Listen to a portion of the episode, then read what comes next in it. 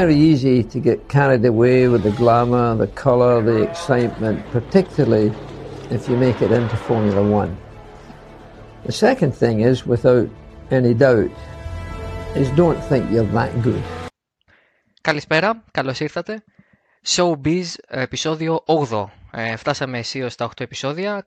Σας είχα πει όταν ξεκίνησε η σειρά ότι δεν θα είναι ε, κάθε τρίτη και από ένα επεισόδιο. Αυτό είναι ε, το μεγάλο πρόβλημα με μια εκπομπή στην οποία ψάχνεις να μιλήσεις με κόσμο και προφανώς κάποια στιγμή ε, πρέπει να τους βρεις στο πρόγραμμά τους. Οπότε αυτή τη φορά όμως ε, έχουμε πολύ σύντομα εκπομπή μετά την πρώτη sim racing αν θέλετε εκπομπή που κάναμε με τον Γιώργο τον Μπράτσο και την οποία ακούσατε πριν από περίπου ένα μήνα στις 17 του Δεκέμβρη είχε βγει. σήμερα πάμε σε δεύτερο μέρος, πάμε σε συνέχεια. Θα είδατε και από τον τίτλο ποιος είναι ο κύριος με τον οποίο ε, έχω τη χαρά να μιλήσω και θα διαβάσετε και από την περιγραφή πολύ συνοπτικά τι κάνει αυτός ο άνθρωπος στη ζωή του και είναι κάτι το οποίο για την εθνικότητα που έχει και για αυτό που είμαστε εμείς ως χώρα ε, έχει πολύ ενδιαφέρον και πιστεύω ότι έπρεπε να τον έχω και εγώ προσωπικά αλλά και το Total Racing να φιλοξενήσουμε μια συνέντευξη μαζί του. Αριστοτέλης Βασιλάκος, Αριστοτέλη, σε καλησπερίζω στο Showbiz. Ε, καλή χρονιά. Ε, πες καλή χρονιά, καλησπέρα. Ε, ευχαριστώ πάρα πολύ για την πρόσκληση πρώτα απ' όλα. Ε, και να είμαστε. Έτσι. Δεν ήταν πολύ δύσκολο να πω ότι του στείλα τη μία μέρα, ε, την επόμενη το κλείσαμε, τη μεθεπόμενη κανονίσαμε και μέρα. Δηλαδή, ε, πάρα πολύ εύκολα ε, και για full disclosure, όπως καταλαβαίνετε, λόγω του ότι δεν είναι στην Ελλάδα ο Αριστοτέλης, ε, γράφουμε διαδικτυακά, οπότε αν υπάρξει κάποιο κόλλημα στον ήχο ή αν ακούσετε κάτι εσείς μετά και δεν μπορώ εγώ να επέμβω στο edit, ε, είναι για αυτό το λόγο, οπότε ε, ζητώ προκαταβολικά συγγνώμη αν κάτι δεν πάει τέλεια, ε, καταλαβαίνετε ότι είμαστε έρμεα της τεχνολογίας. Αριστοτέλη, ε, η Ιταλία πώς είναι τώρα αυτόν τον καιρό, το γιορτινό; η Ιταλία πώς είναι, ναι, η Ιταλία είναι γιορτινή πάντα, είναι... Γενικά στις παραδόσεις είναι πολύ κοντά στην Ελλάδα η Ιταλία. Δηλαδή δεν μπορώ να πω, ναι μου λείπουν τα συγκεκριμένα πράγματα της Ελλάδας που όλοι ξέρουμε και κυρίως το σουβλάκι. Αλλά από πλευράς παραδόσεων ημερομηνιών ε, διακοπών ας πούμε είναι πολύ, πολύ κοντά. Οπότε αυτό μου δίνει την ευκαιρία κιόλας να έχω τις ίδιες διακοπές στην εργασία μου ε, όπως και οι φίλοι ή οι συγγενείς στην Ελλάδα, στην Ελλάδα οπότε, ναι αυτό ξέρεις, με κρατάει σχετικά κοντά στο, στο χώρο. δεν είμαστε και πολύ μακριά, διπλανή χώρα είναι. Ε, ναι, γείτονες. Μια ώρα διαφορά έχουμε και γράφουμε ε. μάλιστα και ανήμερα των φώτων 6 Γενάρη. Οπότε και εσύ έχεις ε, αργία και εμείς έχουμε αργία, τέλεια. Ε, οπότε βολεύτηκε η, η συνάντηση. Ακριβώς έτσι. Λοιπόν, πάμε τώρα στα σημαντικά, αν θες, πάμε στα ε, σε αυτά τα οποία ο κόσμος θέλει να μάθει. Πολλοί μπορεί να σε γνωρίζουν είτε λόγω της παρουσίας σου στο facebook η οποία είναι ε, πολύ σημαντική όσον αφορά και τα βίντεο που ανεβάζεις και τα βίντεο που κάνεις στο YouTube με τα streams με τα οποία ε, το τελευταίο διάστημα βοηθάς ε, σε σετάρισμα ή στην κατανόηση των αυτοκινήτων ε, και μπορούμε να μιλήσουμε και γι' αυτό πιο μετά. Οπότε λοιπόν μπορεί ο κόσμος να σε ξέρει ονομαστικά, μπορεί να σε ξέρει για τη δουλειά σου πολύ ε, περιβραστικά. Θέλω να μου πεις ε, με τον ε, πιο κατανοητό τρόπο που μπορείς, τι κάνεις στην ε, Kuno Simulazione. Ε, κάνω κυρίως τους εφιάλτες των ε, μανάδων μας, δηλαδή φτιάχνω video games. Video games. ναι, ε, κάπως έτσι, να το πούμε έτσι απλά. πιο εξειδικευμένα κάνουμε video games, ας πούμε, που είναι για ένα, μια μικρή ένα μικρό μέρος της αγοράς, είναι πιο εξειδικευμένα, είναι όσο το δυνατόν πιο ρεαλιστικά, είναι video games α, οδήγησης, σπορ ή αγωνιστικής. Ε, λέγονται και εξομοιωτές ε, οδήγησης, ακριβώς γιατί προσπαθούν να είναι όσο το δυνατόν πιο ρεαλιστικά γίνεται. Εξού και ε, το engine που φτιάχνουν, δηλαδή το, το software, το πρόγραμμα που, που φτιάχνουμε, δεν χρησιμοποιείται μόνο για σίγουρα για τη μεγαλύτερη αγορά που είναι το video games, αλλά και για ε, εξάσκηση των οδηγών, ε, πειραματισμό των ε, μηχανολόγων ε, κτλ. κτλ. Ε, επί του προκειμένου εγώ φτιάχνω την φυσική των αυτοκινήτων, δηλαδή παίρνω το πρόγραμμα που φτιάχνουν ο Στέφανο Καζίλο που είναι και co-founder της εταιρείας και ένας νέος προγραμματιστής που φέραμε μέσα που είναι επίσης πολύ καλός ο Φερνάντο Μπαρμπαρόσα. Αυτοί ασχολούνται με το να φτιάχνουν το πρόγραμμα που κάνει τη φυσική Okay, διότι μέσα στο κομπιούτερ εσύ πρέπει να του πεις τι πρέπει να κάνει, πώς είναι η φυσική. Ε, και εγώ ε, αυτό που κάνω είναι να ε, παίρνω όλα τα δεδομένα από τους κατασκευαστές, ε, τελεμετρίες από πιχανολόγους, ε, εξηγήσεις από πιλότους κτλ. Ή να οδηγώ, έχω και αυτή την χαρά κάθε τόσο να δοκιμάζω κάποια αυτοκίνητα. Είναι μια δύσκολη δουλειά κάποιος που να την κάνει.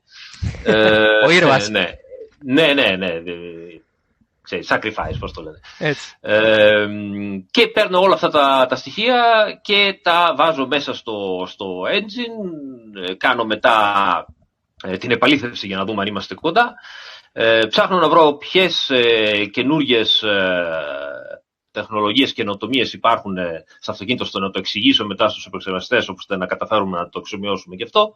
Γενικά αυτή είναι η κυρίως ε, δουλειά μου, ειδικά τώρα που η Κούνος είναι λίγο μεγαλύτερη ε, σαν άτομα, γιατί είναι πάντα ένα μικρό στούντιο, δεν είμαστε πολύ μεγάλοι.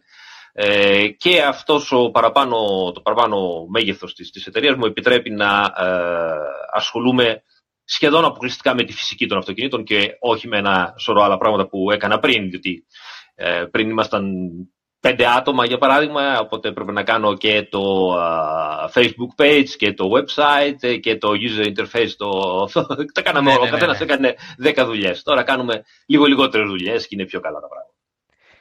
Το πώς μπήκες στην βιομηχανία είναι κάτι που πολλές φορές σκεφτόμαστε γιατί στην Ελλάδα προφανώς τα όποια στούντιο μπορεί να υπάρχουν και χωρίς να έχω καμία ε, διάθεση να προσβάλλω, ε, αλλά μιλάμε κυρίως για πολύ indie δουλειές, για πολύ μικρό εύρος εργασίας, οπότε αυτομάτως η ερώτηση είναι πώς ένας Έλληνας μπαίνει στη βιομηχανία του gaming development, γιατί δεν είσαι ε, απλά σε μια εταιρεία, είσαι μια εταιρεία που κάνει ένα στην αρχή και τώρα δύο ε, games, τα οποία είναι πάρα πολύ δημοφιλή στην κοινότητά μας τουλάχιστον. Οπότε πώς ξεκίνησες, ε, πώς μπήκες στη βιομηχανία του gaming; να σου πω, Ίσως το δικό μου παράδειγμα είναι και όλα ένα σημαντικό παράδειγμα από την άποψη ότι ξέρεις, αυτές είναι όλες ε, δουλειές πολύ καινούργιες. Ε, δεν υπάρχουν καν, ειδικά στο δικό μου τομέα, ε, κάπου να σπουδάσεις για να γίνεις κάτι συγκεκριμένα Ε, στη δική μου περίπτωση ήταν και τελείως, ε, πώς να το πούμε, συγκυρίες, ε, ευκαιρίες, να είσαι στο σωστό μέρος, στη σωστή τιμή και να, στιγμή και να το αποφασίσεις. Ε, διότι έτσι να πούμε λίγο για την ιστορία και θα είναι λίγο βαρετή. Εγώ ήρθα στην Ιταλία σαν ένας σωρό άλλους Έλληνες, υποθέτω, για να σπουδάσω ιατρική. Ε, έφτασα στο 4ο-5ο έτος, ε, πέμπτο έτος ένα χρόνο Ε, αλλά το μεγάλο πάθος ήταν πάντα τα αυτοκίνητα και τα computer graphics. Ειδικά με τα αυτοκίνητα τρομερό πάθος. Μέσα από διάφορες ε, συγκυρίες ε, άρχισα να βγάζω μεροκάματο έτσι ώστε να μπορώ να, να ζω και εδώ και να μην είμαι μόνο ε, με ότι λίγα λεφτά μπορούσε να μου στέλνει η γονείς μου ε, για να σπουδάζω.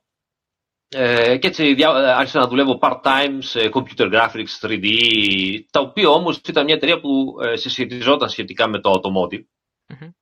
Οπότε άρχισα να μπαίνω περισσότερο μέσα σε αυτόν τον, τον τομέα.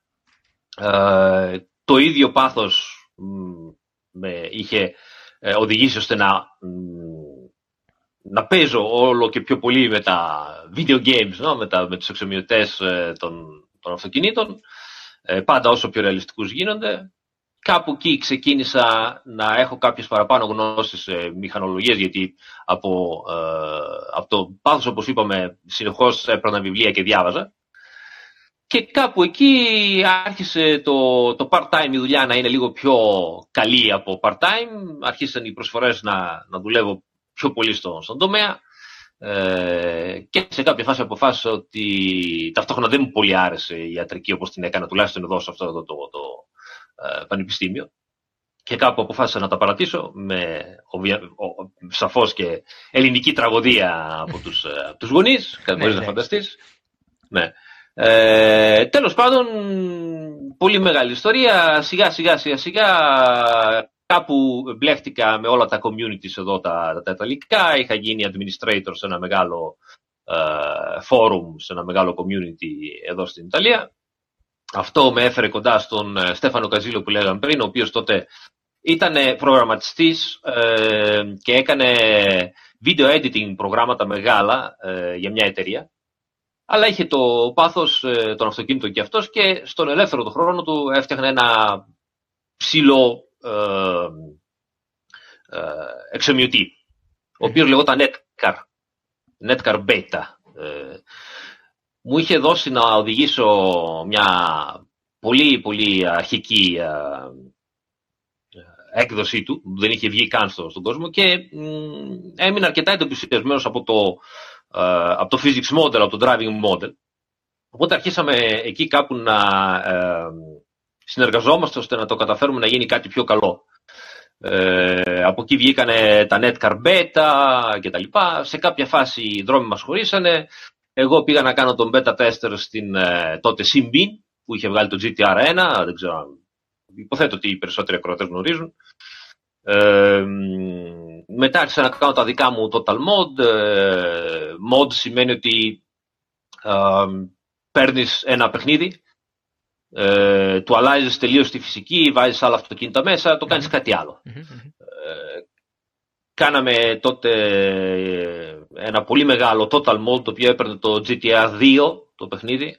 Το άλλαζε τελείως όλο το user interface, ε, άλλαζε όλα τα αυτοκίνητα μέσα. Το έκανε τελείως διαφορετικό παιχνίδι. Το λέγαμε, το είχαμε ονομάσει Power and Glory. Και ήταν όλο vintage αυτοκίνητα της δεκαετίας 60 και 70. ε, μέχρι και ένας φίλος Έλληνας, Μάνος Βίχος, μας είχε ε, γράψει μουσική μαζί με τον αδερφό του και είχαμε βάλει μέσα μουσική από την δεκαετία. Πολύ πολύ καλή δουλειά, πολύ μεγάλη. Υπάρχει ακόμη εκεί έξω για αν κάποιος θέλει να το δοκιμάσει. Ε, και κάπου εκεί ξανασυναντηθήκαμε με τον Στέφανο Καζίλο και τον Μάρκο Μασαρούντο που ήταν ο άλλος co-founder της εταιρείας ε, Κούνος ε, οι οποίοι τελειώνανε το Netcar και θέλαν να φτιάξουν κάτι καινούριο. Ε, αρχίσαμε να, να δουλεύουμε πάλι μαζί. Ε, συνεργάστηκα στα τελευταία στο τελευταίο χρόνο της ζωής του Netcar Pro. Ε, το σουλουπώσαμε λίγο από εδώ και από εκεί και φτιάξαμε μετά το Ferrari Virtual Academy που ήταν ένας τίτλος με δύο-τρία αυτοκίνητα μόνο, αλλά ήταν μόνο Ferrari, ήταν τίτλος ε, ουσιαστικά σχε... πώς να πούμε, B to consumer, business to consumer, δηλαδή το έχει ζητήσει η Ferrari ώστε να κάνει ένα μίνι διαγωνισμό με τους, ε, ε, τους αγοραστές, τους χρήστες ναι, ναι, ναι, του, ναι, του game.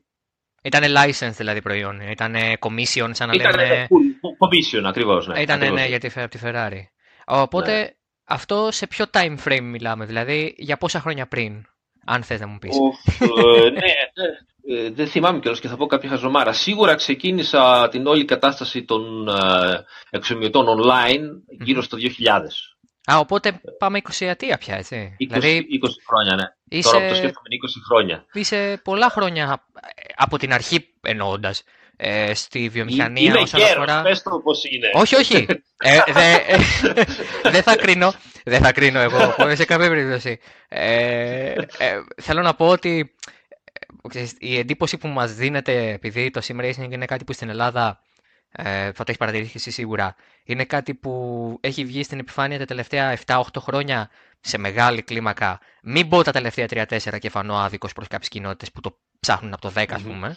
Ε, όταν ακούσεις 20 ετία στο game development και στο να φτιάχνουν εξομοιωτές στο επίπεδο που μπορούσαν τότε τα μηχανήματα να αντέξουν. Έτσι πάντα ναι. μιλάμε. Γιατί και η τεχνολογία που σου προσφέρεται είναι αυτή που σου δίνει το όριο μέχρι πού μπορείς να φτάσεις. Ε, είναι πάρα πολύ στα μάτια και στα αυτιά των Ελλήνων. Τώρα για σένα στην Ιταλία προφανώς το 20 ετία το σκέφτηκες και εκπλήσεσαι. Λες, Α, είναι 20 χρόνια πια. Δηλαδή, ενώ για μας 20 χρόνια είναι αιώνας στο sim racing, αν θέλω να το πω έτσι. Ε... Σίγουρα είναι, είναι πολύς χρόνος και είναι αιώνας και εδώ, διότι μπορώ να σου πω ότι από τον κόσμο τότε, το, από το 2000 μέχρι το 2004, ας πούμε, 2005, ε, που όλο αυτό το πράγμα γεννιόταν στην, στην, Ιταλία, στην Ιταλία. Ε, λίγοι άνθρωποι έχουν μείνει ακόμη στο, στο περιβάλλον. Ο περισσότερος κόσμος τώρα ε, είναι τελείως νέος. Ε, και παλιά φορά, καμιά φορά τους, το συζητάμε, τους λες και σου λένε πότε έγινε αυτό, ποιος ήταν αυτός, δεν θυμάμαι. έχει χαθεί λίγο η, Η συνέχεια. ε, η ιστορία, ας πούμε, η συνέχεια, ναι. Ε, γιατί και τότε βέβαια εμείς μιλάγαμε τότε, ο, ε, φανταστικό, έχουμε success story και το ένα και το άλλο για κάποια πρωταθλήματα που είχαμε κάνει τότε και μιλάμε για 50-60 άτομα, 100 άτομα. ναι, ναι, Αυτό ναι. ήταν όλο. Έτσι. Αυτό ήταν όλο. Τώρα, από την άλλη, μιλάμε για χιλιάδες. Ε, Το Assetto Corsa, το, το πρώτο, έχει περάσει κατά πολύ το 1 εκατομμύριο χρήστες σε όλο τον κόσμο. Ε, πράγματα ασύλληπτα ε, για την εποχή και για, για αυτά που, που ξέρω τότε. Βέβαια, να πούμε και την αλήθεια ότι όλα αυτά εμείς τα κάναμε όταν ταυτόχρονα η, ε, ο, ο David Kammer που τώρα φτιάχνει το iRacing τότε είχε την εταιρεία που λεγόταν Papyrus. Από εκεί ξεκινήσαμε όλοι ουσιαστικά να παίζουμε. Έτσι. Ε, και τότε έβγαζε το NASCAR, ε, το οποίο είχε φτάσει NASCAR 1, NASCAR 2, NASCAR 4 σε κάποια βάση. Θυμάμαι το NASCAR 4 είχε πουλήσει στην Αμερική κάτι εκατομμύρια πουλήσεις. Βέβαια, στην Αμερική, έτσι, που το Ναι, NASCAR εννοείται. τότε ήταν ε, σαν σπορ πιο μεγάλο και από το Ε, ναι, football, μην τραπείς από το που NBA, παίζουμε, από το ναι. NFL. Το ναι, NBA, ναι, ναι, από τα ναι. πάντα. Λοιπόν, οπότε εντάξει, καταλαβαίνουμε ότι τελείω διαφορετικά τα νούμερα. Ε, ναι, ε, Τα, με, τα μεγέθη, ναι. ναι. Το Ναι, ναι, Assetto Corsa είναι το πρώτο μεγάλο, αν θες να το πούμε έτσι, έργο που έχεις ε, συνεισφέρει. Δηλαδή μου λες ότι ξεπερνάει τα ένα εκατομμύρια χρηστών ουσιαστικά, οπότε φαντάζομαι ότι είναι και το πιο σημαντικό ή το πρώτο σημαντικό της Κούνος συνολικά. Ήταν σίγουρα η μεγάλη επιτυχία τη- της Κούνος, το πρώτο σημαντικό μας έργο ε, και βέβαια δεν περιμέναμε ότι θα είχαμε τέτοια, τέτοια εξέλιξη και τέτοια επιτυχία σε καμία περίπτωση. Ε, όταν ξεκινήσαμε ήμασταν έξι άτομα σύνολο.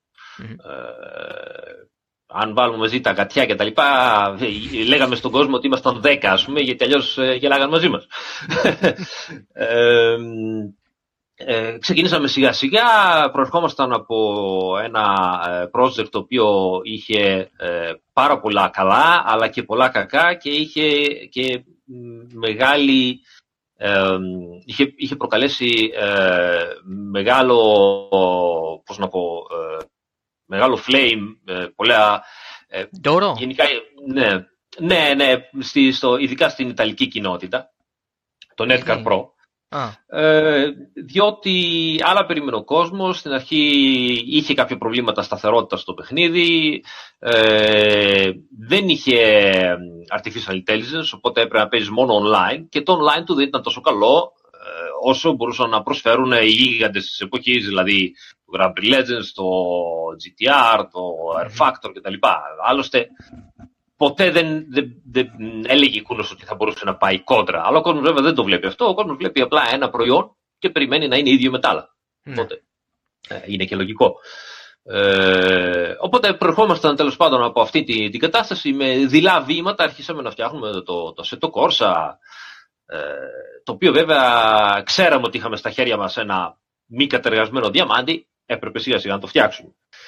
Ε, πιστεύω ότι το γεγονός ότι συνεχίζαμε να δουλεύουμε πάνω του ε, ε, για αρκετά χρόνια ε, και δεν το παρατήσαμε για να κάνουμε το 2, το 3, το 4, ξέρω εγώ, το 2010, το 2011, 2012 ε, τίτλο, όπως γίνεται συνήθως.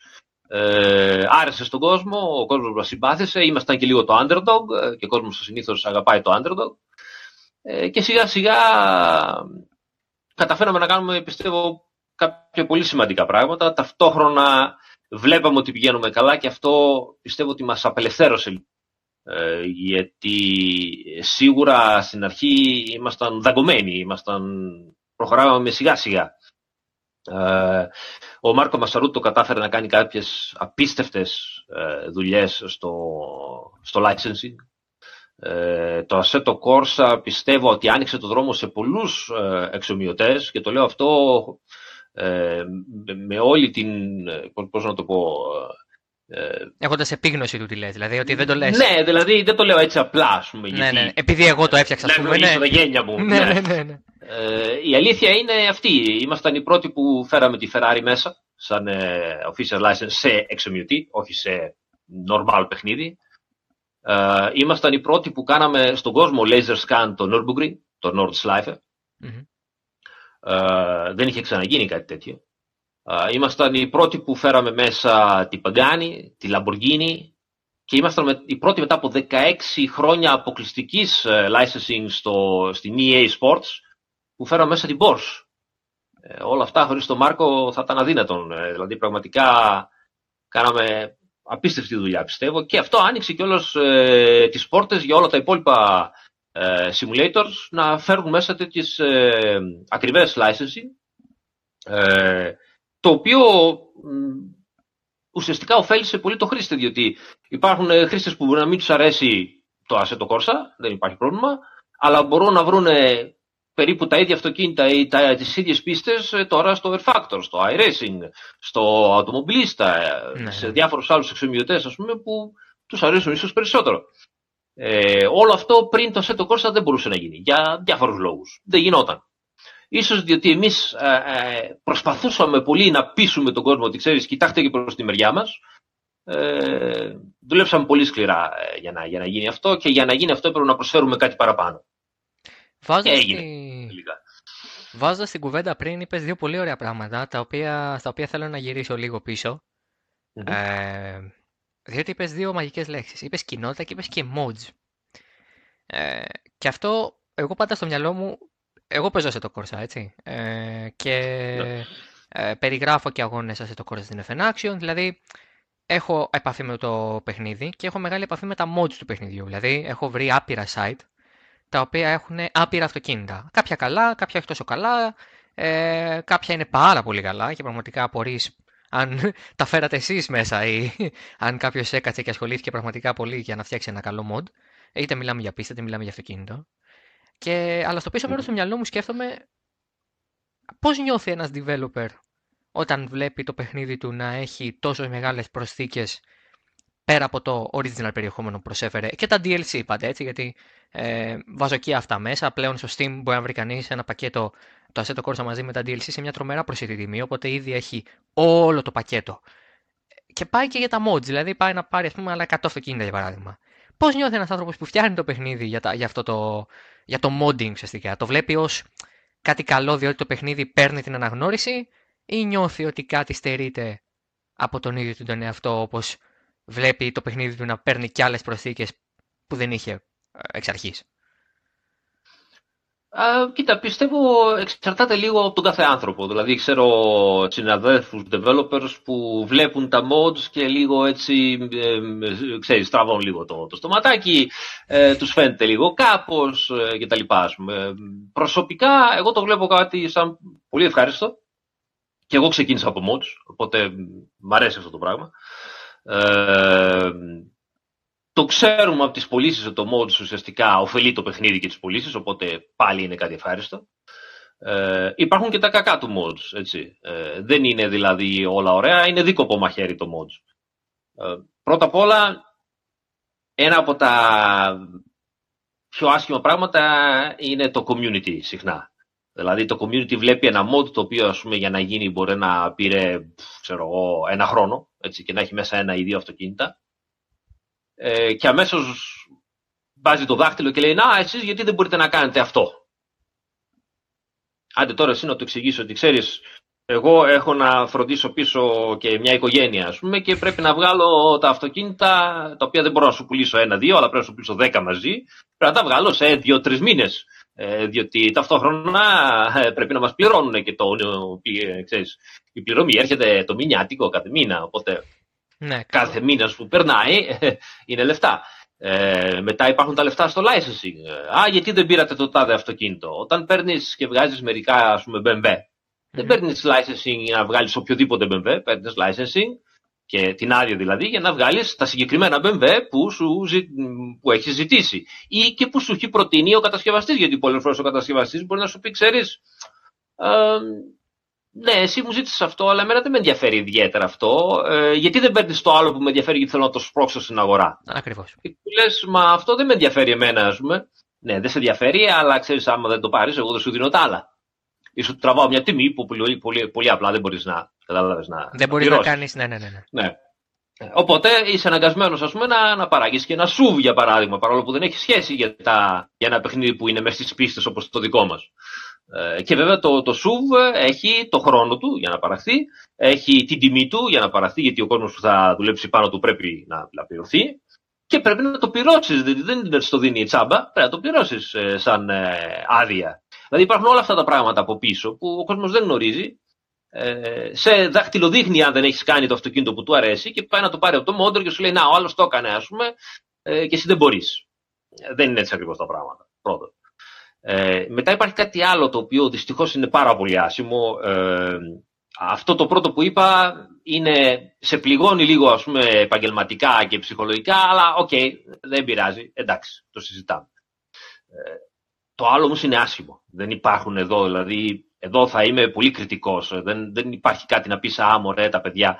Ε, και αυτό είναι το, το άσχημο conversion χωρίς να ρωτάνε κανένα, χωρίς τίποτα. Δηλαδή παίρνουν ας πούμε ένα 3D model από κάποιο άλλο ε, βάζουν πάνω κάποια hazophysics όπως να είναι αρκεί να έχουν πλάκα, okay? δηλαδή να μπορούμε να ντριφτάρουμε λίγο και ασύν το αυτοκίνητο Φόρμουλα 1 δεν πειράζει. Ε, το πετάμε πάνω σε έναν άλλο εξομοιωτή, για παράδειγμα το Seto Corsa ή το Refactor και λέμε ότι είμαστε modders. Αυτό κάνει πολύ κακό. Κάνει πολύ κακό στο community, γιατί το community αρχίζει να γίνεται, που ήδη είναι έτσι, λόγω της κοινωνίας μας, ε, αρχίζει να γίνεται,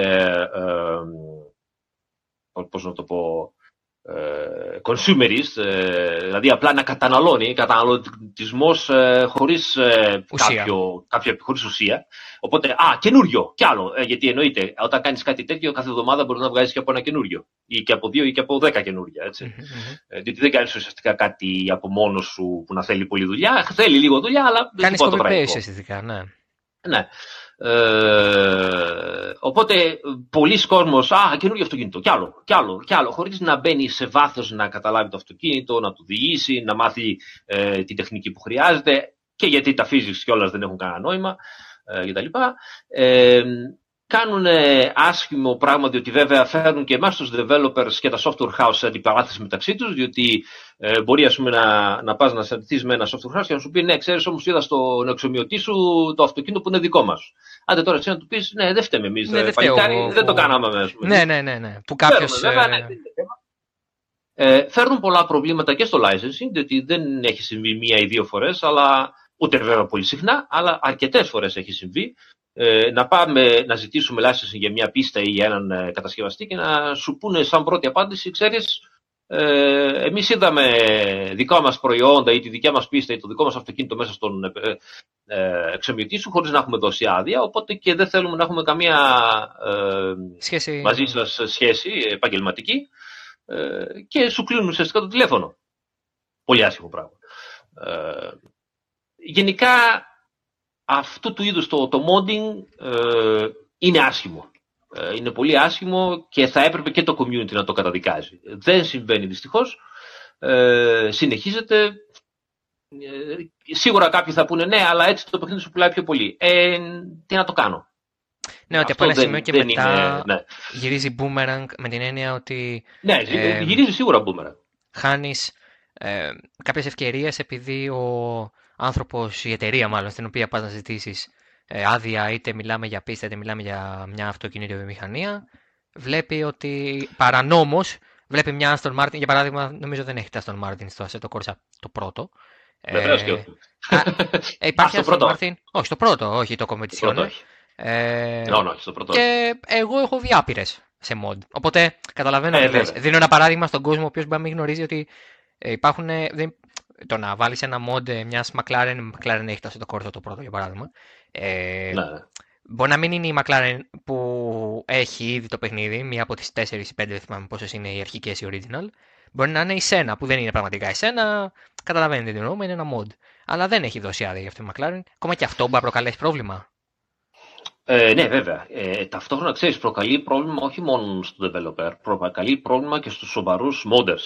Δηλαδή υπάρχουν modders που πραγματικά καταναλώνουν πολύ χρόνο, ε, πολλές γνώσεις, φτιάχνουν πολύ καλά mods ε, και έχει ήδη συμβεί δυστυχώς λόγω αυτής της, ε, του, του Far West που υπάρχει στο modding, έτσι, ε, κάποια, σε κάποια φάση κάποιος κατασκευαστής εκνευρίζεται, ε, κάποιο modding team σοβαρό βγάζει έξω μια πολύ σοβαρή δουλειά με πολλά, ας πούμε, με ένα series, έτσι, που έχει ένα ε, επίσημο αυτοκίνητο με όλα τα libraries μέσα, με τα πάντα.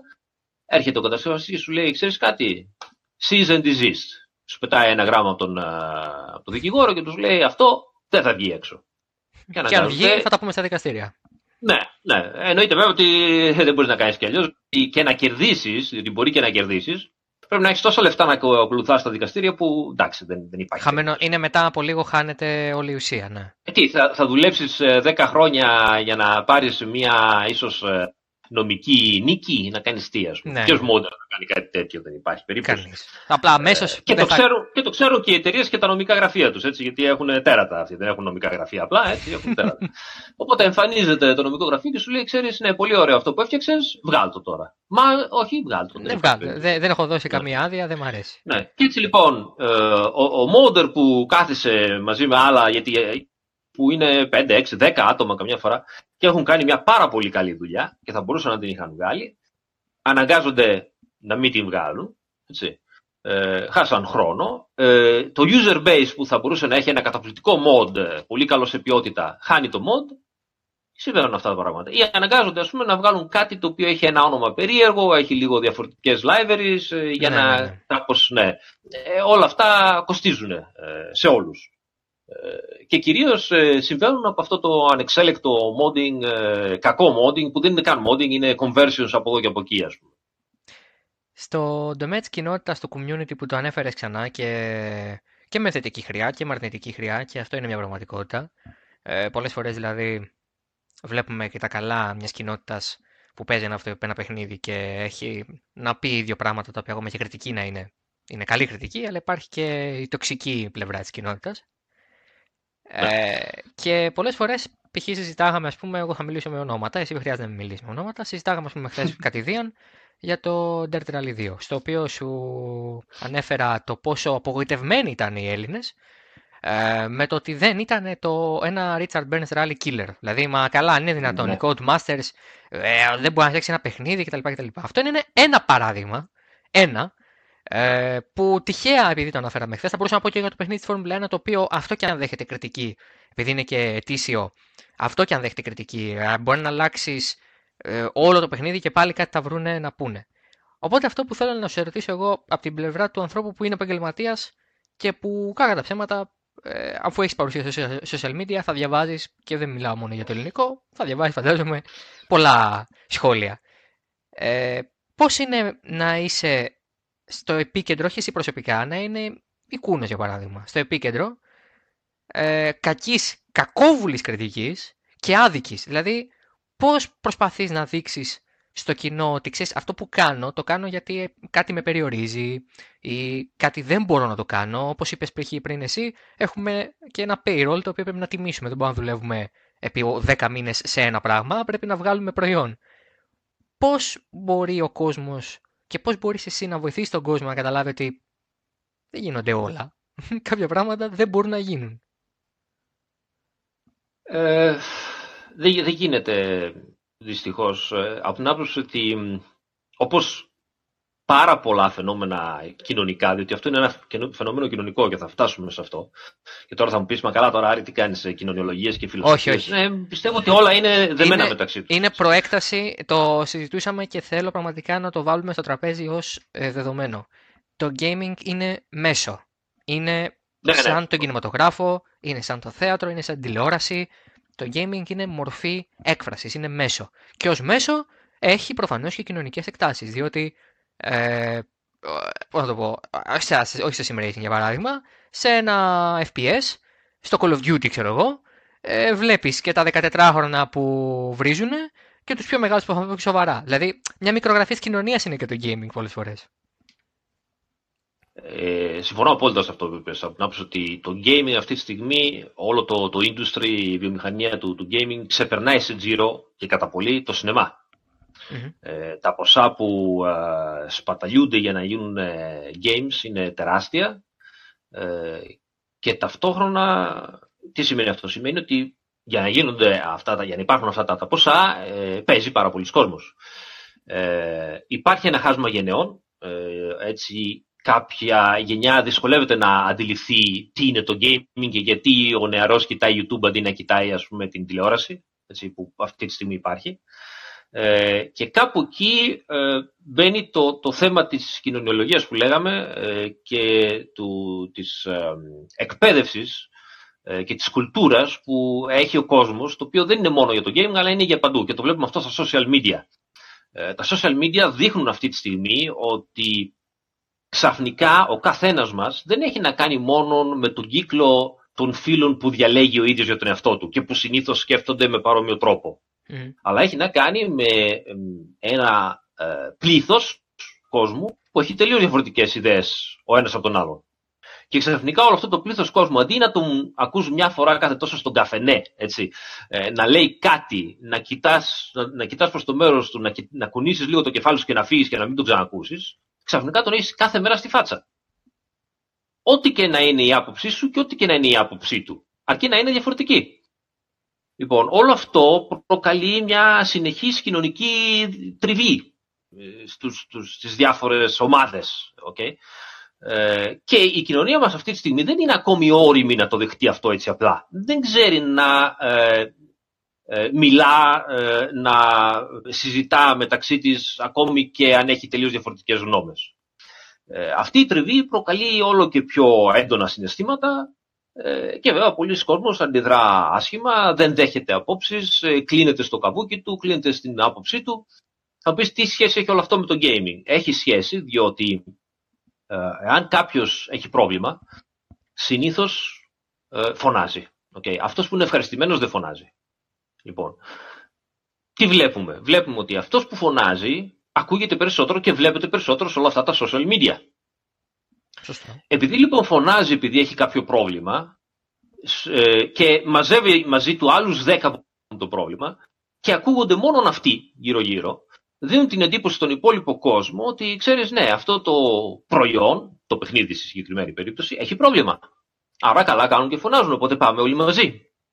Τώρα, όταν έχεις πουλήσει ένα εκατομμύριο κόπιες, τώρα έχουμε φτάσει σε 1,5, δεν ξέρω πόσο, αλλά ας πούμε ένα εκατομμύριο, ή ας πούμε ότι έχουμε πουλήσει 100.000, δεν είναι τίποτα έτσι και έχεις ένα φόρουμ 50 άτομα και φωνάζουν και στο φόρουμ μέσα συνήθως υπάρχουν 200 άτομα που συνομιλούν, okay, το να πεις ότι γενικά το παιχνίδι έχει ένα πρόβλημα γιατί 50 άτομα φωνάζουν είναι λάθος στατιστικά. Διότι φωνάζουν αυτοί που έχουν πρόβλημα. Οι υπόλοιποι ε, 99.950 okay, από αυτούς ένα 80% δεν έχει κανένα πρόβλημα. Έρχεται, παίζει η μισή ωρίτσα μια τέρμα, κλείνει το κομπιούτερ, πάει πίσω στη γυναίκα του, στην φιλενάδα του, στους φίλους του. Αυτό ήταν. Okay. Ε, και το βλέπεις αυτό και όλα αυτά τα ποσοστά ε, που, που υπάρχουν στο, στο Steam ή στο Metacritic και οπουδήποτε. Ε, ένα άλλο ποσοστό έχει το παιχνίδι που μπορεί να μην του άρεσε πολύ, αλλά στην τελική λέει, ξέρεις κάτι, εντάξει, ένα παιχνίδι είναι, πέρασα μια ωρίτσα, δύο ωρίτσες, μια εβδομάδα παίζοντας. OK, okay, τίποτα το σπουδαίο. Αυτό ήταν. Τέλος. Okay. Και έχουμε αυτούς 50, 100, χίλιους ανθρώπους σε ένα εκατομμύριο, ας πούμε, που φωνάζουν. Λοιπόν, εσύ έχεις να κάνεις με αυτούς που φωνάζουν. Οι οποίοι σιγά σιγά αρχίζουν να πειθούν και άλλους να φωνάξουν. Ε, το πρόβλημα είναι ότι φυσικό, όποιος δεν έχει πρόβλημα και όποιος ευχαριστιέται δεν κάθεται να φωνάξει. Ακριβώς. Λοιπόν, ναι. Ε, από αυτήν τη λογική ε, έπεισα και του και στο δικό μας το φόρουμ έχουμε μια, ένα πολύ heavy moderation. Ε, πολύ heavy, δηλαδή φωνάζεις πολύ καλά, πες μου ποιο είναι το πρόβλημά σου, δείξε μου το πρόβλημά σου. Μπορώ να το λύσω; Στο λύνω. Okay. Δεν μπορώ να το λύσω. Σου εξηγώ γιατί δεν μπορώ να το λύσω και σου ζητάω χρόνο ώστε να καταφέρω να το λύσω. Εάν εσύ συνεχίζεις και φωνάζεις και είσαι προκλητικός και επιθετικός. Okay, γιατί το να φωνάζει γιατί είσαι ένα πρόβλημα, εγώ το καταλαβαίνω. Έχεις απόλυτο δίκιο. Και θα προσπαθήσω να το λύσω. Χρειάζεται χρόνο. Και θα συζητήσουμε για αυτό πόσο χρόνο χρειάζεται το κάθε πράγμα. αλλά εάν περνάς τις μέρες, κάθε μέρα, όχι κάθε εβδομάδα, κάθε μέρα, ε, προσπαθώντας να δώσεις σημασία στον εαυτό σου μέσα στο forum ή στα social media, δείχνοντας ότι Α, εγώ έχω πρόβλημα, κοιτάξτε με και οι developers δεν κάνουν τίποτα γι' αυτό, παρότι σου έχω απαντήσει, Εμένα η υποχρέωσή μου είναι να κάνω να περνάει καλά ο κόσμος που έχει αγοράσει το παιχνίδι και είναι ευχαριστημένος. Όχι να κάνω να περνάς καλά εσύ που έχεις ε, ανάγκη να έχεις την προσοχή πάνω σου και τα φώτα πάνω σου. Άρα λοιπόν μετά από 3, 4, 5 φορές που φωνάζεις, πατάω το ban και φεύγεις από το φόρουμ του συμβαίνει, συμβαίνει το κλασικό. Πάνε σε ένα άλλο φόρουμ όπου δεν υπάρχει, υπάρχει πιο, πιο χαλαρό moderation και πάνε εκεί να παραπονηθούν. Οπότε έχουμε πούμε, κάποια άλλα φόρουμ που γίνονται ο πυρήνας των παραπώνων και των Α, τι κακιά που είναι η Κούνος, τι κακιά που είναι ε, ξέρω, οι Codemasters, τι κακιά ναι, που ναι. είναι το Factoring κτλ. Το δεν, δεν υπάρχει. Δεν υπάρχει ναι. discrimination σε αυτό. Είστε όλοι ναι. άχρηστοι. Δεν ξέρετε να φτιάχνετε παιχνίδια. Δεν ξέρετε να φτιάχνετε παιχνίδια ποιο είναι το πρόβλημα με αυτού του είδους ε, την, αντιμετώ... την συμπεριφορά. Έτσι. Το πρόβλημα δεν είναι τόσο οι developers. Οι developers μπορεί να είναι άχρηστοι, μπορεί να μην είναι άχρηστοι, ο χρόνος θα δείξει. Εντάξει. Υπάρχουν δύο σημαντικά προβλήματα. Πρώτον, ο κόσμος που ίσως θα ήθελε να ε, συμμετάσχει στο community βαριέται το άσχημο κλίμα και φεύγει. Οπότε το community συρρυκνώνεται μόνο στους, σε αυτούς που κάνουν θόρυβο έτσι, και που είναι αρνητικοί για οποιοδήποτε λόγο στη ζωή τους εκείνη τη στιγμή, okay, για κάποιο χρονικό περίοδο. Έτσι. Ε, οπότε αντί να έχουμε μεγαλύτερα communities, γίνονται όλο και πιο μικρά ή σπάζουν και ε, υπάρχει όλο και μεγαλύτερης διαχωρισμός στο community σε άλλα μικρότερα. Και ε, δεύτερον, ε, ξέχασα τι θέλω να πω, ε, τα γεροντάματα. Πάλι αναφέρεις τον εαυτό. Μα γιατί; δεν, είμαι, δεν είμαι γέρος, είμαι vintage όπως λέω και στους φίλους. Έτσι. Λοιπόν, ναι. ε, τι λέγαμε, ναι, ότι ε, γίνονται όλο και πιο, πιο μικρά τα communities. Και δεύτερον, χάνουμε, και αυτό δεν είναι μικρή κουβέντα, έτσι, χάνουμε, χάνουμε το μπούσουλα. Δηλαδή, το sim racing είναι gaming. Για να εκνευριστείς, έχεις ένα σωρό πράγματα. Έχεις τη δουλειά σου, το αφεντικό σου, ε, την κυβέρνηση, ε, τον γείτονα που σου δάρε το αμάξι, οτιδήποτε έτσι. Όλα τα κακά της μοίρας μας έχουμε. Ζούμε σε μια συνεχή κρίση. Ο, κάθε, κάθε φορά κάτι υπάρχει. Τώρα σε λίγο θα γίνει πόλεμος, ας πούμε. Εντάξει. Λοιπόν, για να συγχυστούμε έχουμε αυτά. Μπορούμε να φωνάζουμε για αυτά, άμα είναι. Το ναι, να φωνάζεις και να συγχύζεσαι γιατί ένα παιχνίδι που αγόρασες 20-30 ευρώ, έτσι, 20-30 ευρώ. Δηλαδή ένα σινεμά και μια μπύρα. Okay. Λοιπόν, να φωνάζεις κάθε μέρα γι' αυτό, στον ελεύθερο χρόνο σου, κάπου έχεις χάσει τον μπούσουλα, κάτι δεν πάει καλά. Δεν είναι, δεν είναι πώς να το πω, ε, για την ψυχολογία. Εάν δεν σ' αρέσει και έχεις πρόβλημα, έτσι, γράψε ένα άσχημο review, σήκω και φύγε, πήγαινε σε ένα άλλο παιχνίδι και βρες την ψυχική σου ηρεμία. Διότι είναι ο ελεύθερος χρόνος σου και θα έπρεπε να είσαι χαρούμενος όταν τον, τον χαρίζεις σε, σε, ένα κάτι τέτοιο. Δηλαδή, ψάχνεις στον ελεύθερο χρόνο σου να κάνεις κάτι δημιουργικό, κάτι διασκεδαστικό, κάτι τέλος πάντων. Διότι κιόλας οι εξομοιωτές δεν είναι και μια ε, διασκέδαση απλή, είναι entertainment. Δηλαδή, πρέπει να μάθεις πράγματα, πρέπει να γίνεις καλύτερος σε κάτι. Ε, ίσως είναι και ένα, όπως είχε γράψει ένας Ιταλός ε, δημοσιογράφος, συνάδελφός σου, ίσως είναι ένα τα λίγα πραγματικά e-sports. Ναι, ναι, να ναι. γίνεις καλός αυτό, ναι. λοιπόν, ε, Κρίμα δεν είναι να χάνεις ε, την όρεξή σου και τη διάθεσή σου, ας πούμε, και όλων των δίπλα σου. Για κάτι τόσο μικρό. Για κάτι τόσο. που θα πρέπει να είναι διασκεδαστικό στην τελική. Ναι, ναι. Πέρα από το community το οποίο έχει αυτή τη στάση πολλές φορές και πραγματικά ε, έχεις απόλυτο δίκιο σε αυτό που λες ότι η, η μειοψηφία, η μειονότητα είναι που, που κάνει το θόρυβο και δημιουργεί ε, όλη αυτή την αναστάτωση χωρίς κανέναν λόγο στην ουσία ή ε, έχοντας λόγο αλλά μετά το συνεχίζει τότε το συνεχίζει ναι, λόγο. Ναι, λόγο, λόγο έχει, ναι, λόγο έχει. Λόγο έχει, αλλά πολλές φορές ναι, το παρατραβάει τόσο πολύ που χάνει και το δίκιο της, αν δεν ναι, το έτσι. αυτό είναι το θέμα, αυτό είναι το θέμα, ναι.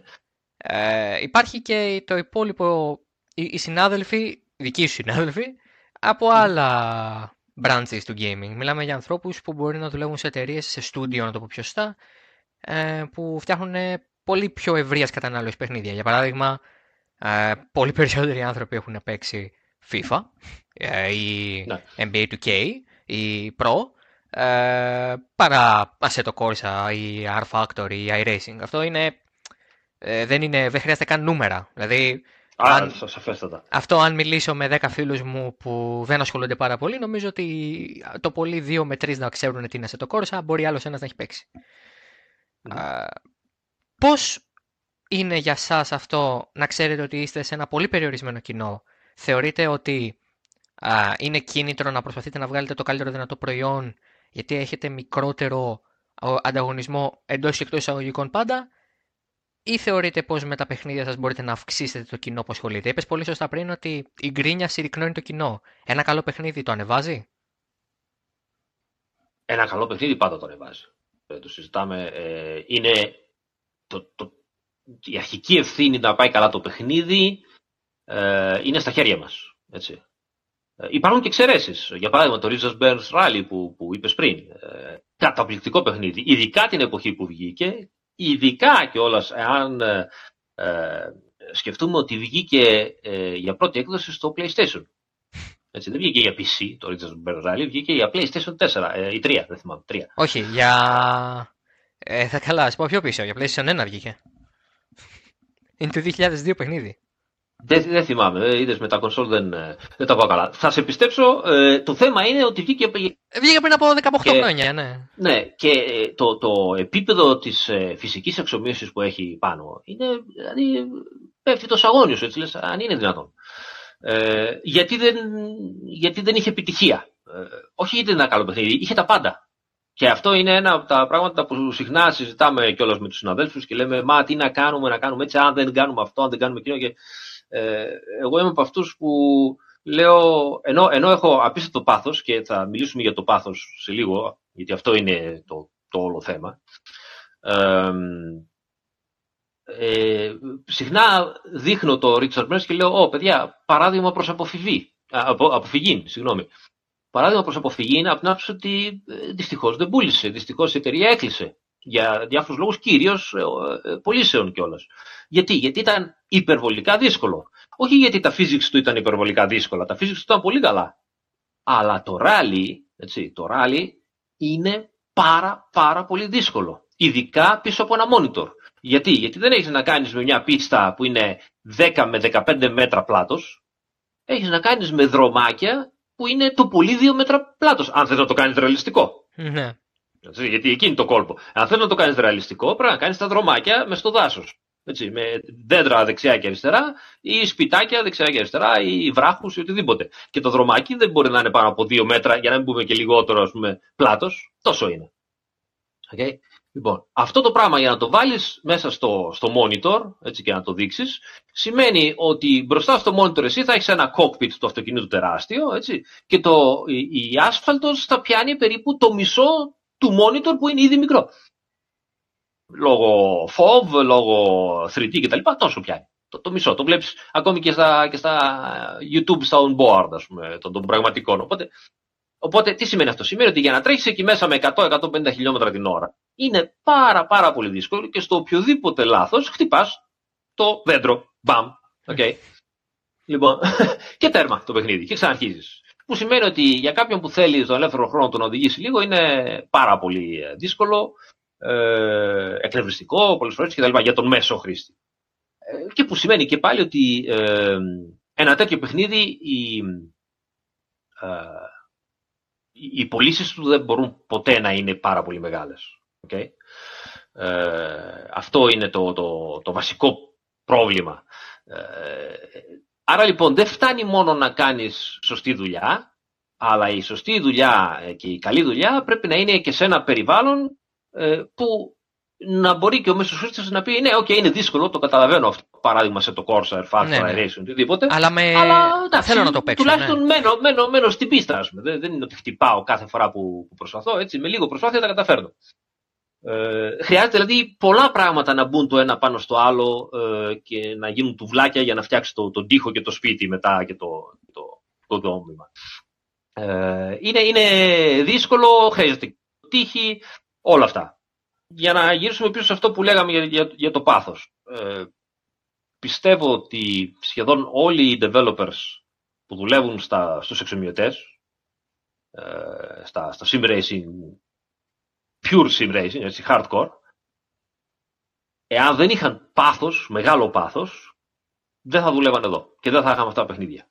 Το πιστεύω αυτό 100%. Δηλαδή πιστεύω ότι είναι πολύ λίγος ο κόσμος που δουλεύει σε τέτοιου είδους παιχνίδια απλά και μόνο γιατί α, εκεί βρήκε δουλειά. Δεν υπάρχει αυτό το πράγμα στο δικό μας τον τομέα. Ε, γιατί, γιατί πολύ απλά ε, ξέχασε με μένα, εντάξει, εγώ είμαι τελείως ειδική περίπτωση. Έτσι. Ε, με τα καλά του και τα κακά του, αλλά πιστεύω ότι στον πλανήτη πάνω άνθρωποι σαν και εμένα που κάνουν αυτού του είδους τη δουλειά, όχι ότι επειδή είναι καλοί σε αυτό που κάνουν, δεν το λέω επειδή είμαι, α, είμαι καλός, έτσι. Το λέω ότι α, ε, βρήκα και κάνω αυτή τη δουλειά, okay? ε, πρέπει να είναι 6, 7 ίσως. Δεν... Είναι, είναι... ναι, είναι τελείως εξειδικευμένη δουλειά περίεργη. Να πούμε για τους ε, προγραμματιστές, τους καθαρούς προγραμματιστές. Δηλαδή αυτός που κάνει το user interface, αυτός που κάνει ε, το physics engine στο, στον αξιωματή μας, αυτός που κάνει το sound engine, αυτός που κάνει ξέρω εγώ, τα graphics, ε, το, το graphics engine κτλ. Λοιπόν, αυτοί οι άνθρωποι θα μπορούσαν να βγάζουν κατά πάσα πιθανότητα τα διπλά λεφτά, ίσως τα τριπλά σε ορισμένες συνθήκες εάν φτιάχνανε ένα normal ε, video game, οποιοδήποτε. Ή αν πηγαίνανε στην ε, τράπεζα να δουλέψουν, ξέρω εγώ, ξέρεις, ε, σαν προγραμματιστές για οτιδήποτε άλλο. Το ότι κάθονται και κάνουν αυτό είναι γιατί έχουν τρομερό πάθος για τα αυτοκίνητα. Να μην λέμε να μην κλειβόμαστε πίσω το δάχτυλό μας. Δεν θα το κάνουν αλλιώς. Δεν υπήρχε περίπτωση. Άρα το αυτοκίνητο και το να σ' αρέσει το δεν αυτοκίνητο... Έχουμε, ναι, δεν έχουμε ωράριο. Έτσι. Δηλαδή, ειδικά όταν έχεις deadline, δουλεύεις, ας πούμε, απίστευτες ώρες έχει τραβήξει ο καθένας. 10, 12, 16 ώρες τη μέρα. Δεν, δεν, δεν κοιτάς πλέον. Σαββατοκύριακα τι είναι αυτό, δεν υπάρχει. Ε, δεν έχεις ε, σιγουριά να πεις: OK, του χρόνου πάλι θα έχουμε δουλειά. Και αν δεν πάει καλά, πουφ. Αυτό συμβαίνει σε όλο το video game, αλλά τέλος πάντων στο industry. Ε, αλλά και αλλού. Εντάξει, δεν το συζητάμε πλέον έτσι όπως έχουν γίνει τα πράγματα. Ναι, η ανασφάλεια είναι ε, παντού. Αλλά ειδικά εδώ ναι. είναι do or die. Αν το παιχνίδι πιάσει, ναι, το παιχνίδι θα ζήσουμε άλλη μια μέρα. Αν, ε, αν αποτύχει. Ναι. Λοιπόν, ε, και ταυτόχρονα βλέπεις, ας πούμε, άλλους σε, σε άλλου είδους ε, video game ε, τελείως διαφορετικά ή και αυτοκινήτων, αλλά ξέρεις, arcade πιο απλά. Αυτό ε, για τα arcade θα το πούμε δηλαδή, μετά. Καλή αναφορά. Ναι, ναι, αλλά ε, να σου πω τώρα. Ε, Όχι, το arcade είναι... Ε, πώς το πω, το arcade, εμένα η σκέψη μου ήταν το arcade είναι εχθρός του Assetto Corsa. Δηλαδή, είστε στο ίδιο genre, είστε στο ίδιο γένος παιχνιδιών. υπάρχει αντιπαλότητα ή πιστεύετε ότι ο καθένας απευθύνεται σε ένα διαφορετικό κοινό; Το arcade δεν είναι εχθρός. Το arcade ξέρεις τι είναι; Το arcade είναι η σφαλιάρα που παίρνεις στα μούτρα κάθε φορά που σου δίνει να καταλάβεις ότι οκ, άλλο πράγμα κάνεις εσύ και άλλο πράγμα κάνουν αυτοί, πάρ το χαμπάρι, ακολούθησε το πάθος σου και κάνε αυτό. Διότι το arcade θα πάρει ένα ωραίο licensing, ε, θα κάνουν μία φυσική που θα είναι drifting ας πούμε και κρατάμε το αυτοκίνητο και βάζει τη μούρ του μέσα σε οποιαδήποτε ταχύτητα okay. ε, και μετά τι θα κάνουμε, θα αλλάξουμε λίγο ξέρω εγώ, τη δύναμη για να επιταχύνει το ένα λιγότερο από το περισσότερο από το άλλο και αυτό είναι όλο και τέρμα. Okay. Τέρμα, δεν πάει να έχει μέσα χίλια αυτοκίνητα. Αυτό είναι όλο. Okay. Και εσύ κάθεσαι, ας πούμε, και λες, ε, α, ε, ναι, πρέπει να φτιάξω το ABS, ούτως ώστε ναι, το ναι. frequency να είναι διαφορετικό δεξιά-αριστερά, διότι αλλιώς δεν είναι τόσο ρεαλιστικό όσο είναι, ας πούμε. Α, το, η τάδη ομάδα έκανε διαφορετικό anti-dive, για κάτσε να δω πόσα μιλίμετρα διαφορετικό είναι το suspension point, ας πούμε. Κάτσε κάνεις αυτά, ας πούμε, και μην τυχόν και κανείς το δει και πει, ο, ο Άρης δεν το έκανε, ας πούμε, καλή δουλειά και πιστεύω το ίδιο με όλους τους άλλους developer, iRacing, R-Factor κτλ. Λοιπόν, Λοιπόν, το, το arcade είναι αυτό, είναι η σφαλιάρα που σου λέει, ξέρεις, πώς είναι αυτό στο, στο, στο Simpson που έρχεται το πιτσιρί και κάνει χα και σε δείχνει. Έτσι αυτό είναι, ας πούμε, έκανα τη μισή δουλειά, παίρνω τα διπλά λεφτά, δεν είναι έτσι, αλλά λέμε τώρα, έτσι. Και εσύ κάθεσαι, ας πούμε, και ξεσκίζεσαι και έχεις και όλο το community από πάνω και σε βρίζει. Τουλάχιστον αυτού όταν τους βρίζει το community λένε, ξέρεις κάτι, καλά, εντάξει, δεν πειράζει. Εντάξει, δεν πειράζει. Το χρόνο θα φτιάξουμε το 2012 και θα είναι ακόμα καλύτερο. Και είναι... πάλι θα Είναι arcade. Ε, Πώς το πω πολλές φορές υπάρχει η ορολογία, πιστεύεις στην ορολογία Simcade. Δηλαδή Simulation ναι, σαφώς, Arcade. Σαφώς. Ε, και δυστυχώς αυτός είναι, αυτός είναι ο πραγματικός αντίπαλος. Αυτός είναι ο πραγματικός αντίπαλος. Ε, όχι αντίπαλος από πλευράς ότι έχω κάτι με τους ανθρώπους που κάνουν Simcade. Ναι, ναι.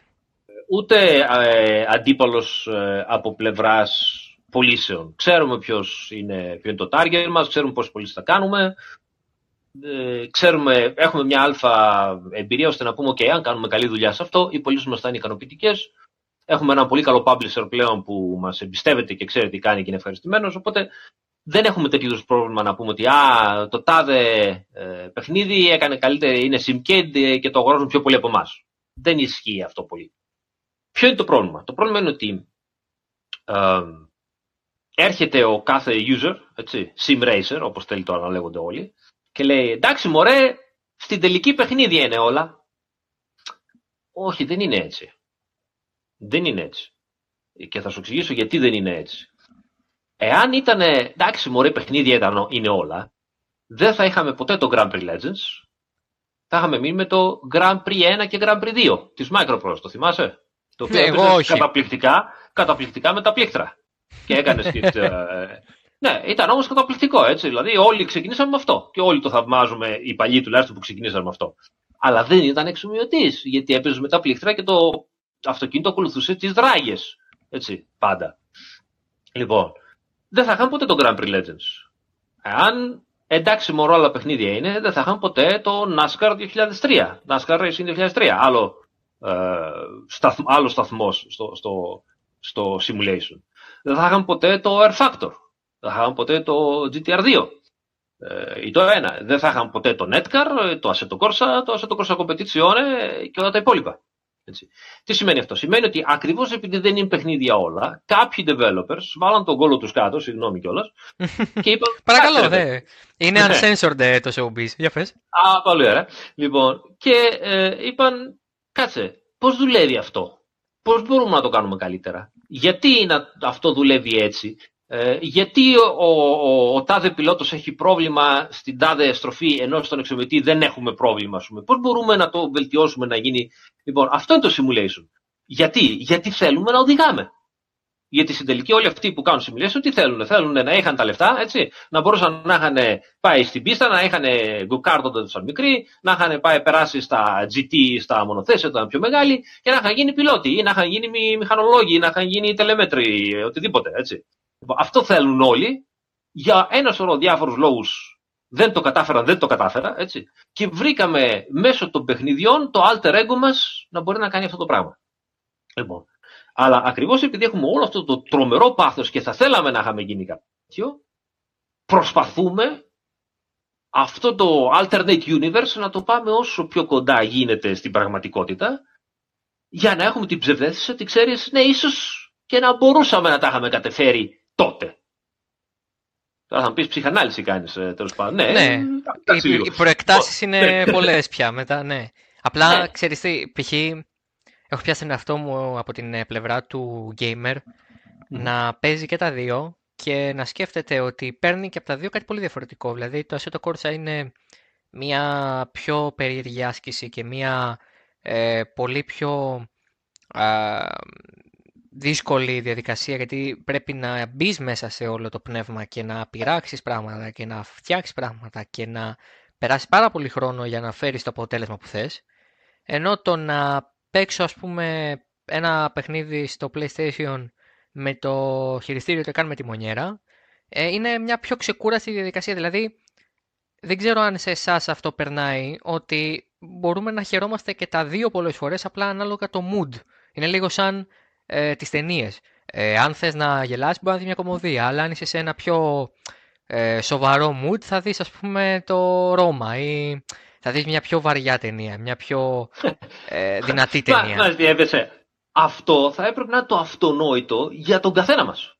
Δηλαδή είναι. ε, πώς Ναι, να το δηλαδή, πω, ο ε, δογματισμός- Το νούμερο ένα order, έτσι, ναι. ναι, Ε, δηλαδή, τι εννοώ; Εγώ, ας πούμε, παίζω. Θα, θα, θα- μου αρέσει να παίζω καταπληκτικά, τη βρίσκω apps, τε, τέλεια με το Grand Theft Auto και δεν κάνω τίποτα άλλο παρά να οδηγάω. Έτσι. Γιατί, χαχαχα, μπουμ, μπουμ, μπαμ. τε- ναι, ναι, ναι, ναι, ναι. από εδώ, από- Μου αρέσει με τα πλήκτρα έτσι, χωρίς να βάζω. Όταν τα έχω φτύσει πλέον και λέω φτάνει, ας πούμε. Παίρνω το πληκτρολόγιο, παίρνω το mouse και αρχίζω και παίζω Grand Theft Auto. Εντάξει, Χωρίς δεν να σε κάνω την νοιάζει. υπόλοιπη ιστορία. Έτσι. Δεν Ναι, με ναι. νοιάζει. Είναι, είναι φανταστικό, είναι καταπληκτικό. Λοιπόν, σε κάποια φάση το βαριέμαι και λέω: Όπα, τώρα θέλω να κάνω κάτι πιο σοβαρό. Έτσι. Θέλω entertainment, δεν θέλω μόνο διασκέδαση. Εγώ δεν λέω ότι α, τα δύο πράγματα δεν πρέπει να κάνεις τότε. Πρέπει να κάνεις, αλλά να έχεις το γνώθι σε αυτόν. Να, να ξέρεις, ας πούμε, ότι, OK, κάνω αυτό τώρα. Είναι simcade, ε, με ευχαριστεί, είμαι πολύ ωραίος, κανένα πρόβλημα. Μ' άρεσε πολύ, έχει καριέρα, έχει τα πάντα. Αλλά ξέρω ότι δεν είναι κιόλας ε, να οδηγάω όπως πρέπει. Έχει τα δικά του προβλήματα. Πάω μετά στο άλλο γιατί είναι πολύ πιο πολύπλοκο και ξέρω ότι εκεί πρέπει να μάθω εγώ να κάνω κάποια πράγματα και τελείω δεν δουλεύουν όπως δεν θα δουλέψουν και στην πραγματικότητα. Ακριβώς. έτσι. Ε, αυτό. Δηλαδή, αυτό που εγώ δεν δέχομαι είναι ότι έρχεται ο user και σου λέει Εντάξει, μωρέ, παιχνίδι είσαι και εσύ, παιχνίδι και το άλλο. Στην τελική, εγώ θέλω μόνο ε, να διασκεδάσω. Ε, ναι, OK, okay, άμα θες να διασκεδάσεις, πήγαινε στο άλλο. Δεν θα σου πω εγώ όχι. Αντιθέτως, θα σου πω μπράβο, καλά κάνεις. Ε, αλλά μην με βάζεις στο ίδιο επίπεδο έτσι, ε, complexity το ένα και το άλλο. Όπως επίσης σου ζητάω με τον ίδιο τρόπο να μην με βάλεις στο ίδιο επίπεδο εάν η καριέρα στο Assetto Corsa δεν είναι η ίδια με του Φόρμουλα ε, Φόρμουλα 1 της Codemasters, η οποία είναι καταπληκτική, απίστευτη. Αν και εκεί είδα κόσμο να, να, να παραπονιέται και τραβάω τα μαλλιά μου, λέω, αν είναι δυνατόν. Ναι, τι... λοιπόν, Καλά, πάντα αυτό που λέγαμε ναι. πριν, πάντα θα βρεθεί κάποιο ναι, ναι. να πει κάτι. Εντάξει, προχωράμε, λοιπόν, δεν είναι θέμα. Ε, το, το, το Φόρμουλα 1 έχει προφανώς κάποιον που για δουλειά γράφει βιβλία, έτσι, ε, και φτιάχνει την καριέρα, το career mode τους, είναι απίστευτο και complex και, και τα πάντα και έχει μια προς, προ, κατά πάσα πιθανότητα ένα team μεγάλο σαν, όλο το, σαν όλη την κούνος να κάνει μόνο που το career. Μόνο σε αυτό, ναι, ναι. Ναι, και εμείς ας πούμε κάνουμε το career ό,τι μπορούμε και εκεί έχω διάφορα πράγματα να πω το career, αλλά σαφώς, έτσι, να λέμε και τα πράγματα πώς είναι, δεν είναι στο επίπεδο του Formula 1. Ποτέ δεν το είπαμε αυτό από την αρχή. Το να με βρει και να μου λες ότι α, δεν είναι στο επίπεδο, εγώ δεν σου λέω ότι δεν κάνει σωστά, αλλά σου λέω, OK, δεν είναι όμως και δουλειά μας, γιατί έχουμε να κάνουμε και άλλα πράγματα από πίσω. Ε, αυτό είναι το θέμα. Δηλαδή, ναι, χρειάζεται να έχεις δύο ζυγαριές για κάθε πράγμα που πας να κάνεις κριτική. Δεν μπορεί να κάνεις την ίδια κριτική, ξέρω εγώ, στις, ε, πώς να πω, όπως είπες και εσύ πριν στο Ρώμα και την ίδια κριτική στο, στους Avengers. Ναι, είναι προφανώς. τελείως διαφορετικά πράγματα. Στο, το Ρώμα δεν θα έχει τα και τα special effects του Avengers και το Avengers θα έχει την μπλοκή και το βάθος του Ρώμα. Ε, πώς να το κάνουμε; Ε, πολλές φορές, ε, για να φύγουμε από, το, από την τοξικότητα που μπορεί να έχει πολλές φορές το community, υπάρχει και μια πλευρά πολύ εξειδικευμένη, η οποία είναι όμως και πάρα πολύ μικρή, επειδή είναι ακριβώς και πάρα πολύ εξειδικευμένη, ε, που mm. χρησιμοποιεί εξομοιωτές όπως το Assetto Corsa ε, ή το Richard Burns Rally, ανάλογα με το τι θέλει να οδηγεί ο καθένας για να αποκτήσει ένα skill set που θα τον βοηθήσει στην πραγματική οδήγηση και δεν εννοώ στο δρόμο, εννοώ στην πραγματική αγωνιστική οδήγηση. Π.χ. την προηγούμενη, στην προηγούμενη εκπομπή, στο επεισόδιο 7, είχαμε τον Γιώργο Μπράτσο εδώ, ο οποίος ε, είναι ενδεχομένως ε, ο πρώτος Έλληνας, ο οποίος ξεκίνησε από το sim racing και το πήγε ε, σιγά σιγά και ακόμα είναι στη διαδικασία αυτή της πραγματικής διαγωνιστική οδήγησης με αναβάσεις κτλ. Και, και είναι από αυτούς οι οποίοι το μάθαν όλο αυτό από το Richard Bennett Rally, πηγαίνοντας σιγά σιγά ε, σε όποιον εξομοιωτή έβγαινε μετά την επόμενη δεκαετία που μας άφησε κιόλας τώρα. Πιστεύεις εσύ κατά την άποψή σου ότι μπορεί να προσφέρει ε, δυνατότητες και το Assetto Corsa ακόμα ή το iRacing, δεν σου λέω συγκεκριμένα ένα τίτλο, ε, να προσφέρει δυνατότητες για έναν άνθρωπο που θέλει να κάνει το επόμενο βήμα. Β.χ. εγώ στα stream σου, ε, πριν κάνουμε τη συνέντευξη και ε, αυτές τις μέρες που μιλούσαμε, ε, χάζευα κάποια από τα snippets που ανεβάζεις ε, στο κανάλι στο YouTube. Και σε έβλεπα ότι, ε, και επειδή και εγώ το έχω προσπαθήσει να φτιάξω ένα setup, άλλο που ποτέ δεν καταφέρω να φτιάξω ένα setup ακριβώς όπως πρέπει, ε, αλλά και μόνο που μπαίνω στη διαδικασία λες, Μα καλά, τόση λεπτομέρεια θα μπορούσα κάλλιστα να βοηθήσω στο να φτιάξω ένα κανονικό αυτοκίνητο από το 0 στο στήσιμο. Όντως. Ή είναι μια φενάκι που έχουμε στο μυαλό μας, λίγο μια ε, παραπλάνηση ότι ξέρεις κάτι, αν μπορώ να πάω γρήγορα σε έναν καλό εξομοιωτή, ε, με λίγη προσπάθεια θα πάω καλά και στην πραγματικότητα. Α, να ξεκινήσουμε από... Να, να κάνουμε μια, μια, ένα πολύ μικρό προ... και να πούμε ότι δυστυχώς έτσι, το, το πάθος μας, το, το χόμπι μας, όπως θέλουμε να το πούμε, ε, στην πραγματικότητα, ε, στην πραγματικούς αγώνες κτλ. δεν πας πουθενά χωρίς λεφτά.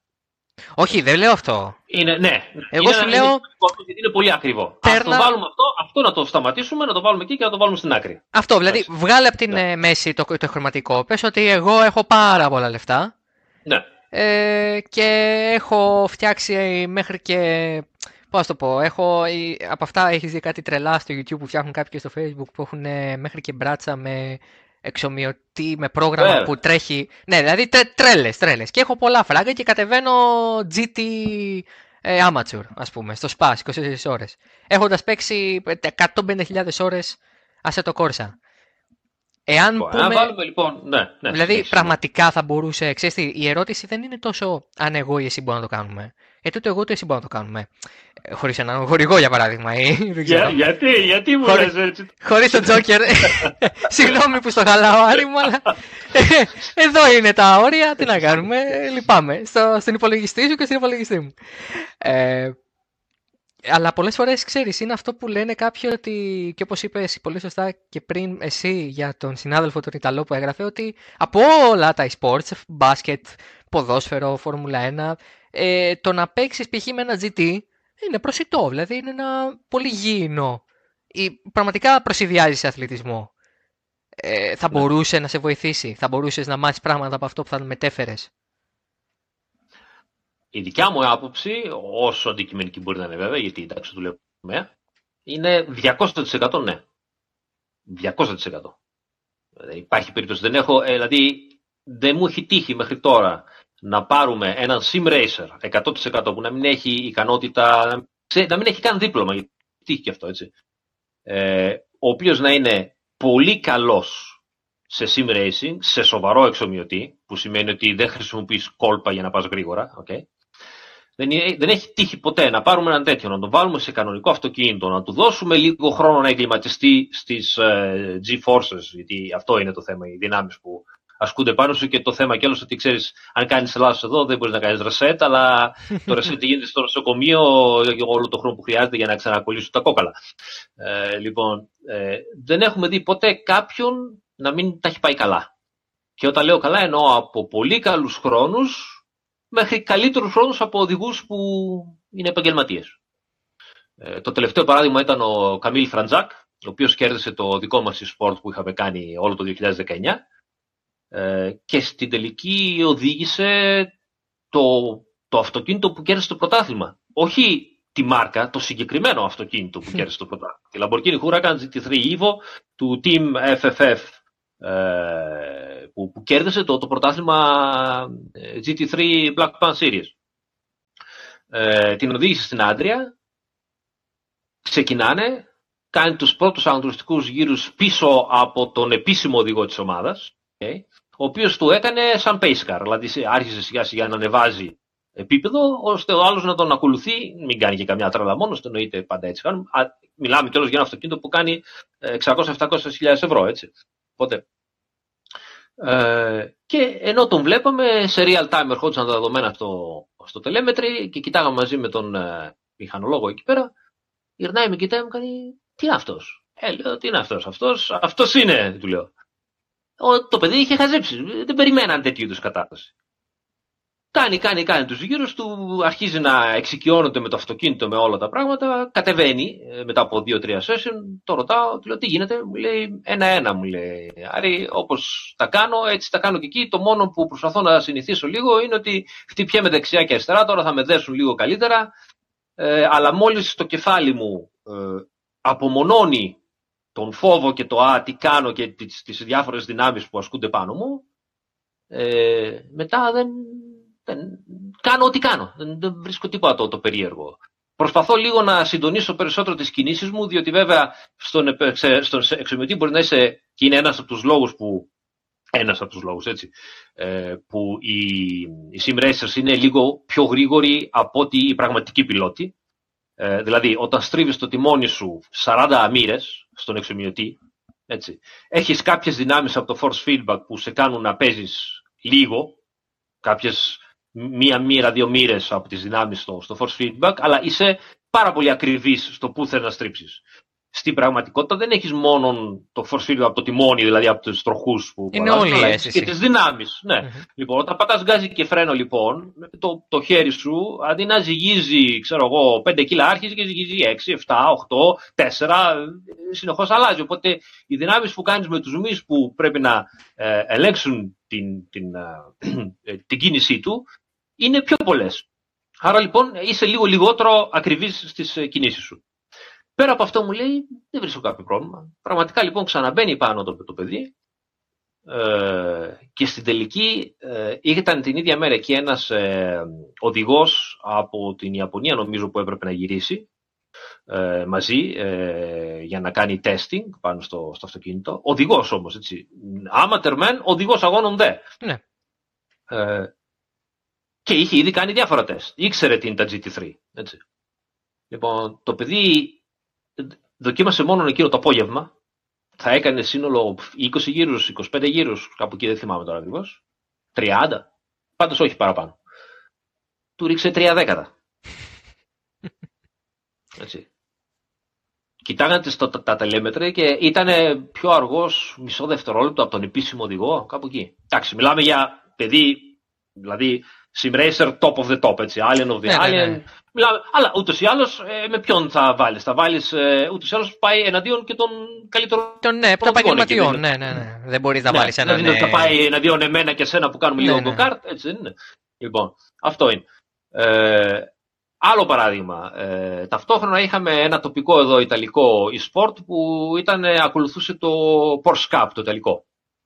Ε, ο καλύτερος ε, πήγε και έτρεξε σε πραγματικό αγώνα Porsche Cup, βέβαια με το περσινό αυτό, γιατί το Porsche Cup στην Ιταλία έχει μέσα στον αγώνα έχει διαφορετικά αυτοκίνητα. Έχει αυτό που είναι οι top οδηγοί, έχει τους μεσαίους και έχει ακόμη και μερικούς guests που είναι ε, με, τα, με τις προηγούμενες γενιάς αυτοκίνητο για να μην ενοχλούν και όλους τους πρώτους. Γιατί. Τι σημαίνει όμως, δεν, δεν έκανε τεστ. Ήταν ο πραγματικός αγώνας. Και η Porsche Ιταλίας λέει ναι, ναι, θα τους βάλουμε ένα πραγματικό αγώνα. Ναι, δεν έχουμε Ε, κανένα ρε, θέμα. παιδιά, ναι, ναι. ναι, ναι. Ρε παιδιά, λέμε εμείς, όχι, όχι, μη στεναχωριέστε, θα κάνουν, ε, αφού κερδίσουν, θα κάνουν το training με τους μας πιλότους και μετά θα βγουν στο, στο πραγματικό αγώνα. Πήγαν και κάναν τους πραγματικούς αγώνες. Και όχι μόνο οι καημένοι πήγαν να κάνουν τους πραγματικούς αγώνες, αλλά τους έκατσε και βροχή. Και οδηγήσαν μια Porsche GT3, ο ένας από τους δύο οδηγάει, με ένα πάντα, έτσι. Λοιπόν. Και ξαφνικά βρέθηκε με, με 500 άλογα με semi-slicks, ας πούμε, μέσα σε καταρακτώδη βροχή να πηγαίνει με 280. Γιατί πιάνουν και μεγάλες τελικές οι, οι Porsche Cup. Λοιπόν. Και όχι μόνο καταφέραν να σταθούν στην πίστα, έτσι, αλλά κερδίσαν την κατηγορία τους, ε, ε, συμπεριφερθήκαν άψογα χωρίς να χτυπήσουν το αυτοκίνητο. Όλα τέλεια, όλα καλά. Ε, και το έχουμε δει κιόλας και, και από την ε, δικιά μας την εμπειρία. Γενικά, ε, οι, οι σωστοί εξομοιωτές, οι σοβαροί εξομοιωτές, μαθαίνουν πάρα πολλά πράγματα. Ε, θα ακούσεις διάφορα στα, στα φόρουμ, θα υπάρχει κόσμος που τρέχει στα, στους κανονικούς αγώνες, με τρέχει σε εξομοιωτή και σου λέει «Α, δεν έχει καμία σχέση το ένα με το άλλο». Ε, ή μπορεί να ε, ακούσεις πραγματικούς οδηγούς που γυρνάνε στους εξομοιωτές και σου λένε «Α, εγώ δεν καταφέρω να κάνω το ένα γύρο». Υπάρχει εξήγηση το γιατί. Όπως ταυτόχρονα υπάρχει και εξήγηση το, για- το αντίθετο γιατί. Το γιατί δηλαδή οι sim racer που δεν έχουν άλλη εμπειρία καταφέρουν να πάνε στους πραγματικούς αγώνες Και να και είναι, να είναι ανταγωνιστική. πολύ καλή. Ε, τι συμβαίνει; Συμβαίνει ότι αυτοί που έχουν πραγματική εμπειρία έχουν μάθει να διαβάζουν το αυτοκίνητο με το σώμα τους, ε, με τις δυνάμεις που δέχεται το θ- σώμα τους. Έτσι. Αν αυτό το πράγμα τους το πάρεις, γιατί αυτό συμβαίνει σε έναν εξομοιωτή πίσω από ένα monitor, έτσι. Δηλαδή, το, το κεφάλι σου αρχίζει να αντιδρά μόνο με αυτά που βλέπει από την οθόνη, αυτά που ακούει από τα ηχεία και αυτά που, Που νιώθει στα χέρια του. Νιώθει στα χέρια του. Τίποτα άλλο. Τίποτα άλλο. Ενώ αυτοί έχουν μάθει να διαβάζουν πολλά και από το κορμί τους, όλο το κορμί τους. Ε, αν λοιπόν αυτούς τους πάρεις αυτά που νιώθουν στο κορμί τους και τους βάλεις μ, μα- ίσως και με μια πενταλιέρα, με κάποια πεντάλ που να είναι ψεύτικα έτσι, και να μην είναι επαγγελματικά, ε, σαφώς αυτοί έχουν πρόβλημα και σου λένε ναι, δεν έχει καμία σχέση το ένα με το άλλο. Εάν είναι πολύ νέοι και έχουν και τα λεφτά να επενδύσουν ε, και βέβαια αναφέρομαι στους ε, επαγγελματίες οδηγούς στη Φόρμουλα 1 που έχουν Ναι. δει όλους τους νέους να Ναι, είναι ναι. συνέχεια Ο Λάντο πάνω Νόρι, στο ο Max Verstappen έχουν τρομερή, Μπράβο. τρομερά σετ. Ναι. Μπράβο. Αυτό γιατί συμβαίνει; Συμβαίνει διότι πρώτον, σαν πιο νέοι έχουν παίξει video games, οπότε ο εγκέφαλος τους συνηθίζει να παίρνει ερεθίσματα από ένα ψεύδο 3D. Διότι το monitor είναι δυσδιάστατο. Ναι, ναι. Απλά απεικονίζει 3D. Έτσι. Αλλά έχουν, έχει συνηθίσει ο εγκέφαλός τους να, να παίρνει από αυτό το πράγμα. Και ταυτόχρονα, όντως πολύ νέοι, συνηθίζουν νέα ε, ερεθίσματα πιο γρήγορα από κάποιον που έχει χρόνια. Και το βλέπουμε αυτό έτσι και σε άλλα ε, παραδείγματα. Για παράδειγμα, ε, MotoGP. Βάζεις έναν πιλότο MotoGP ε, που έχει κάνει χρόνια και χρόνια σε μια μηχανή, τον βάζεις πάνω σε μια άλλη, είναι πρωταθλητής και δεν μπορεί να στρίψει. Γιατί, γιατί έχει συνηθίσει σε κάποια πράγματα που είναι δύσκολο να αλλάξει όταν έχει προχωρήσει με την ηλικία. Παραδείγματα, όχι τυχαία, Βαλεντίνο Ρώση, ε, Χόρχε Λορέντσο, έτσι. Μιλάμε για κολοσσούς του MotoGP. Ο, ε, θα σου πω και το πιο εύκολο. Ο Φάμπιο Κουαρταραρό που είναι τώρα στην ε, Πετρόνας ε, οδήγησε ναι. στο, στις 8 ώρες σε Πανκ με Superbike, με, δηλαδή πολύ πιο αργές ah. μοτοσυκλέτες. Και έλεγε ότι δεν μπορώ να συνηθίσω το ότι είναι τόσο αργές. Δηλαδή ήταν πιο αργός, άρα είχε περισσότερο χρόνο και να αντιδράσει και να στρίψει και να επιταχύνει.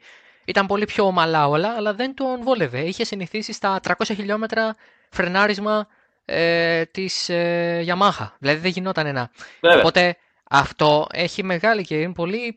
Το είχα σκεφτεί πραγματικά και είναι πάρα πολύ σωστό έτσι όπως το θέτεις και δεν, δεν μου είχε περάσει καθόλου από το μυαλό. Πώς ακόμα και το λιγότερο input μπορεί στο τέλος να γίνει ε, πρόβλημα. Δηλαδή η λιγότερη πληροφορία αποσυγχρονίζει κάποιον ο οποίος έχει συνηθίσει σε όλο το φάσμα. Στο να κουνιέται το σώμα του, να κουνιέται μπροστά πίσω το κεφάλι του, να γλιστράει. Τα νιώθει αλλιώς. Ενώ εμείς ε, που δεν έχουμε αγωνιστεί δηλαδή σε τέτοιο επίπεδο, ε, έχουμε μάθει να διαβάζουμε τα πάντα από τα χέρια. Ε, και το συζητάγαμε και με τον ε, Γιώργο ότι τα χέρια όταν μπήκε ξαφνικά να κάνει την ανάβαση ένιωθε πάρα πολλά πράγματα που δεν είχε ξανανιώσει. Ένιωθε το γλίστριμα, ένιωθε την επιτάχυνση, ένιωθε την επιβράδυνση. Σαφέστατα, σαφέστατα. Είναι φοβερό. Ε, ε, μπορούμε να συζητάμε γι' αυτό ώρες. ώρες. Τρομερά, τρομερά ε, παραδείγματα. ένα από τα πράγματα που κάναμε με το Ασώτο Κόρσα και που θα ήθελα να ξαναρχίσουμε πάλι να κάνουμε, αν ποτέ ε, γυρίσουμε να κάνουμε κάτι πιο παρόμοιο τίτλο. Αυτή τη στιγμή δεν μπορούμε να το κάνουμε, διότι βέβαια κάνουμε μόνο αγωνιστικά GT3, οπότε είναι αδύνατον. Και τώρα θα σου πω τι κάναμε. Οπότε, ε, νοικιάζαμε την πίστα στη Βαλελούγκο που ήταν και τα γραφεία μας και φέρναμε αυτοκίνητα δρόμου βέβαια, αλλά σπορ αυτοκίνητα και φέρναμε ε, κάποιους simracer και πολλούς ε, δημοσιογράφους και τους δείχναμε, τους βάζαμε να οδηγήσουν τα πραγματικά αυτοκίνητα στην πίστα ή τους δείχναμε εμείς επίδειξη τι μπορούν να γίνουν. Ε, τι βγάλαμε από όλα αυτά τα, τα θέματα.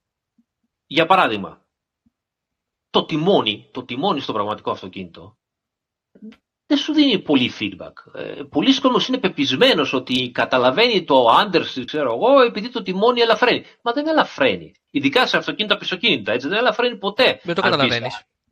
Δεν το καταλαβαίνεις από το τιμόνι. Το καταλαβαίνεις γιατί εσύ δίνεις μία δύναμη με τα χέρια σου.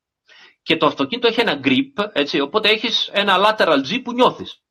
Ξαφνικά αυτό το lateral G αρχίζει και μειώνεται γιατί αρχίζει και γλιστράς. Οπότε το χέρι σου ελαφραίνει.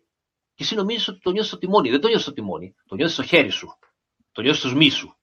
Και νομίζω ότι σου έρχεται το τιμόνι και νομίζει ότι σου έρχεται από το τιμόνι. Λοιπόν, όλα αυτά τα πράγματα να τους τα δώσει να τα καταλάβουν και ξαφνικά τους βλέπεις ότι φωτίζεται το βλέμμα τους και λένε Α, μα έτσι λειτουργεί.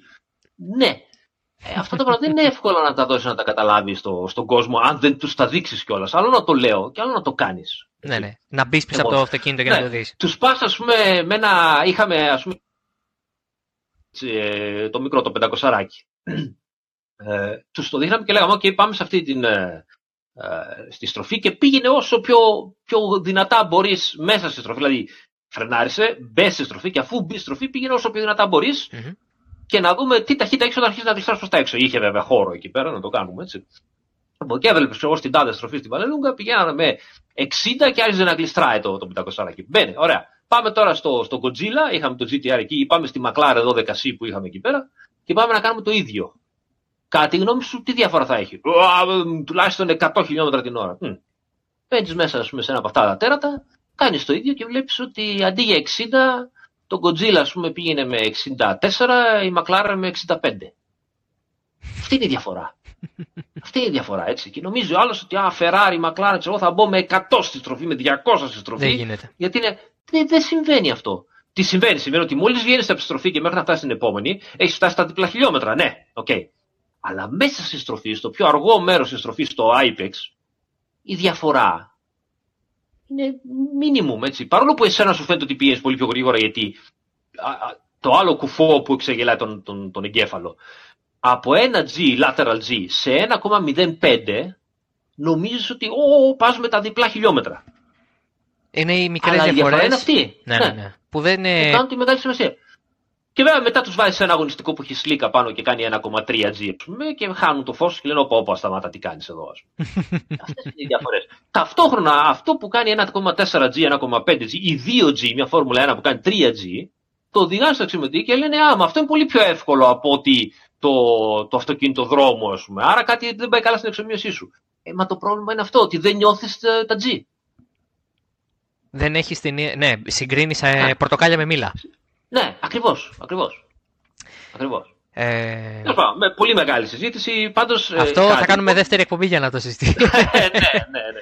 Πάντως, κατά τη γνώμη μου, ναι. Ε, αυτοί που ξεκινάνε από Sims και είναι καλοί στα Sims και έχουν μάθει σοβαρά πράγματα, δηλαδή δεν το έχουν πάρει απλά α, να, να παίξουμε, αλλά ναι, ναι. μαθαίνουν, προσπαθούν να μάθουν, πάνε πολύ καλά στο πραγματικό άθλημα όταν, όταν ξεκινάνε. Έχουν τις πολύ σωστές βάσεις ε, και μετά βέβαια η εμπειρία τους χαρίζει έξτρα δυνατότητες, αλλά ξεκινάνε από πολύ καλή βάση. Και όπως έλεγα και στα, στα blogs που λες και σε άλλες ε, παρόμοιες καταστάσεις και academy που έχουμε κάνει, η αγωνιστική οδήγηση, έτσι, ε, και θεωρώ ότι είναι πάρα πολύ σημαντικό, δεν το ξέρει ο κόσμος ε, κατά πολύ αυτό, η αγωνιστική οδήγηση είναι 80% τεχνική.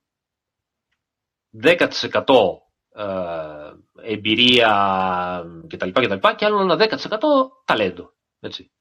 Αλλά το 80% να πούμε 70 για κάποιος ε, νομίζω ότι υπερβάλλουμε, να πούμε 70-20-10. Πάντως εκεί είμαστε. Έτσι. Είναι τεχνική. Δηλαδή να μάθεις πού πρέπει να φρενάρεις, διότι το πού δεν σημαίνει α, με το μάτι περίπου εκεί. Όχι, σημαίνει ότι πρέπει να πάρω ένα μέρος για να φρενάρω. Πόσο πρέπει να φρενάρεις, πού πρέπει να αρχίσεις να μπαίνεις, και αυτό είναι πάλι mark, δηλαδή πρέπει να πάρεις ένα σημάδι για το πώς θα μπεις στη στροφή, πού πρέπει να βρίσκεις μέσα στη στροφή άλλο σημάδι, πότε θα επιταχύνεις το σημάδι. Οι, αγωνιστοί, οι, οι, οι πιλότοι, οι σοβαροί πιλότοι, έχουν ακόμη και σημάδι που αλλάζουν ταχύτητα στην ευθεία. Γιατί αν αλλάξουν λίγο πριν ή λίγο μετά, πάει να πει ότι κάτι έχουν κάνει καλύτερα ή χειρότερα από πριν. Ή τα λάστιχα μπορεί να έχουν χαλάσει οπότε βγήκαν πιο αργά από τη στροφή. Ακριβώς. Έχουν σημάδια παντού. Άρα λοιπόν, το 70-80% της σοβαρής, γρήγορης αγωνιστικής οδήγησης είναι τεχνική. Μαθαίνετε. Μπορούμε να πάρουμε οποιοδήποτε άνθρωπο και με τον αναλόγω ο καθένας έχει τους δικούς του χρόνους, έτσι, αλλά με τη σωστή τεχνική θα μάθει να πηγαίνει γρήγορα. Μετά έχεις άλλο ένα ποσοστό 10-20% εμπειρίας, που όσο πιο πολύ δοκιμάζεις τα πράγματα, τόσο πιο πολύ γίνεσαι καλός. Και, και το υπόλοιπο είναι ταλέντο. Έτσι.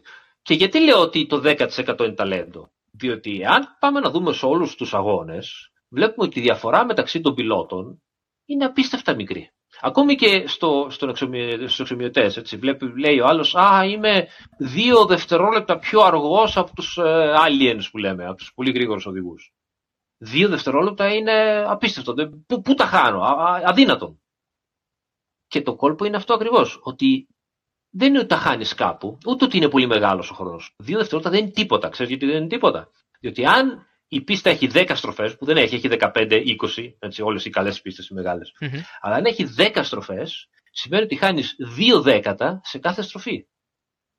2 δέκατα σε κάθε στροφή είναι ότι εκμεταλλεύτηκες 20 εκατοστά λιγότερο πλάτος δρόμου από τον άλλον, 20 εκατοστά, έτσι. Πάτησες γκάζι ένα μέτρο πιο αργά από τον άλλον και φρενάρισες ένα μέτρο πιο νωρίς από τον άλλον. Ναι, ναι, ναι. Μιλάμε για λεπτομέρειες που όμως. Φτιάχνουν μια εικόνα που είναι πάρα πολύ. Δύο δευτερόλεπτα. Καταλαβαίνεις ότι σε επαγγελματικό επίπεδο, όταν βλέπεις, ας πούμε, τους οδηγού Φόρμουλα 1 και έχει ο πρώτος σε διαφορετικά αυτοκίνητα, έτσι, ο πρώτος από τον δέκατο έχει 7 δέκατα διαφορά. Ναι, έτσι, ναι. Είναι όλοι μέσα συμπυκνωμένοι σε δέκατα. Καταλαβαίνεις τι λεπτομέρεια έχουν στην οδήγησή τους για να κερδίσουν αυτό το χαζοδέκατο. Πάει ο άλλος με μια Ferrari, ο άλλος έχει μια Red Bull και ο άλλος έχει μια Mercedes, έτσι. Λοιπόν, κάνουν qualifying με όλη την ομάδα, να έχει δουλέψει χρόνια, να τρα, τρελαίνονται, να κάνουν, και η διαφορά μεταξύ τους είναι 0,59 ε, εκατοστά του δευτερολέπτου σε μια πίστα που είναι 5 χιλιόμετρα. Και λες, τι λέτε ρε μαλάκα, τι, τι λέτε Πώς το καταφέρνετε αυτό; Με, πώς γίνεται να είστε... ναι, ναι, ναι. Και εκεί καταλαβαίνεις πόσο, και αυτή είναι η, μεγάλη διαφορά των, των επαγγελματιών και των, και των ε, έτσι, ε, κορυφαίων. Των κορυφαίων. Ότι η διαφορά τους είναι εκεί. Στο, ε, α, εγώ πάτησα γκάζι. Εκεί. 10 εκατοστά πριν από σένα, ας πούμε, σε μία στροφή. Τελείωσε. Αυτό ήταν.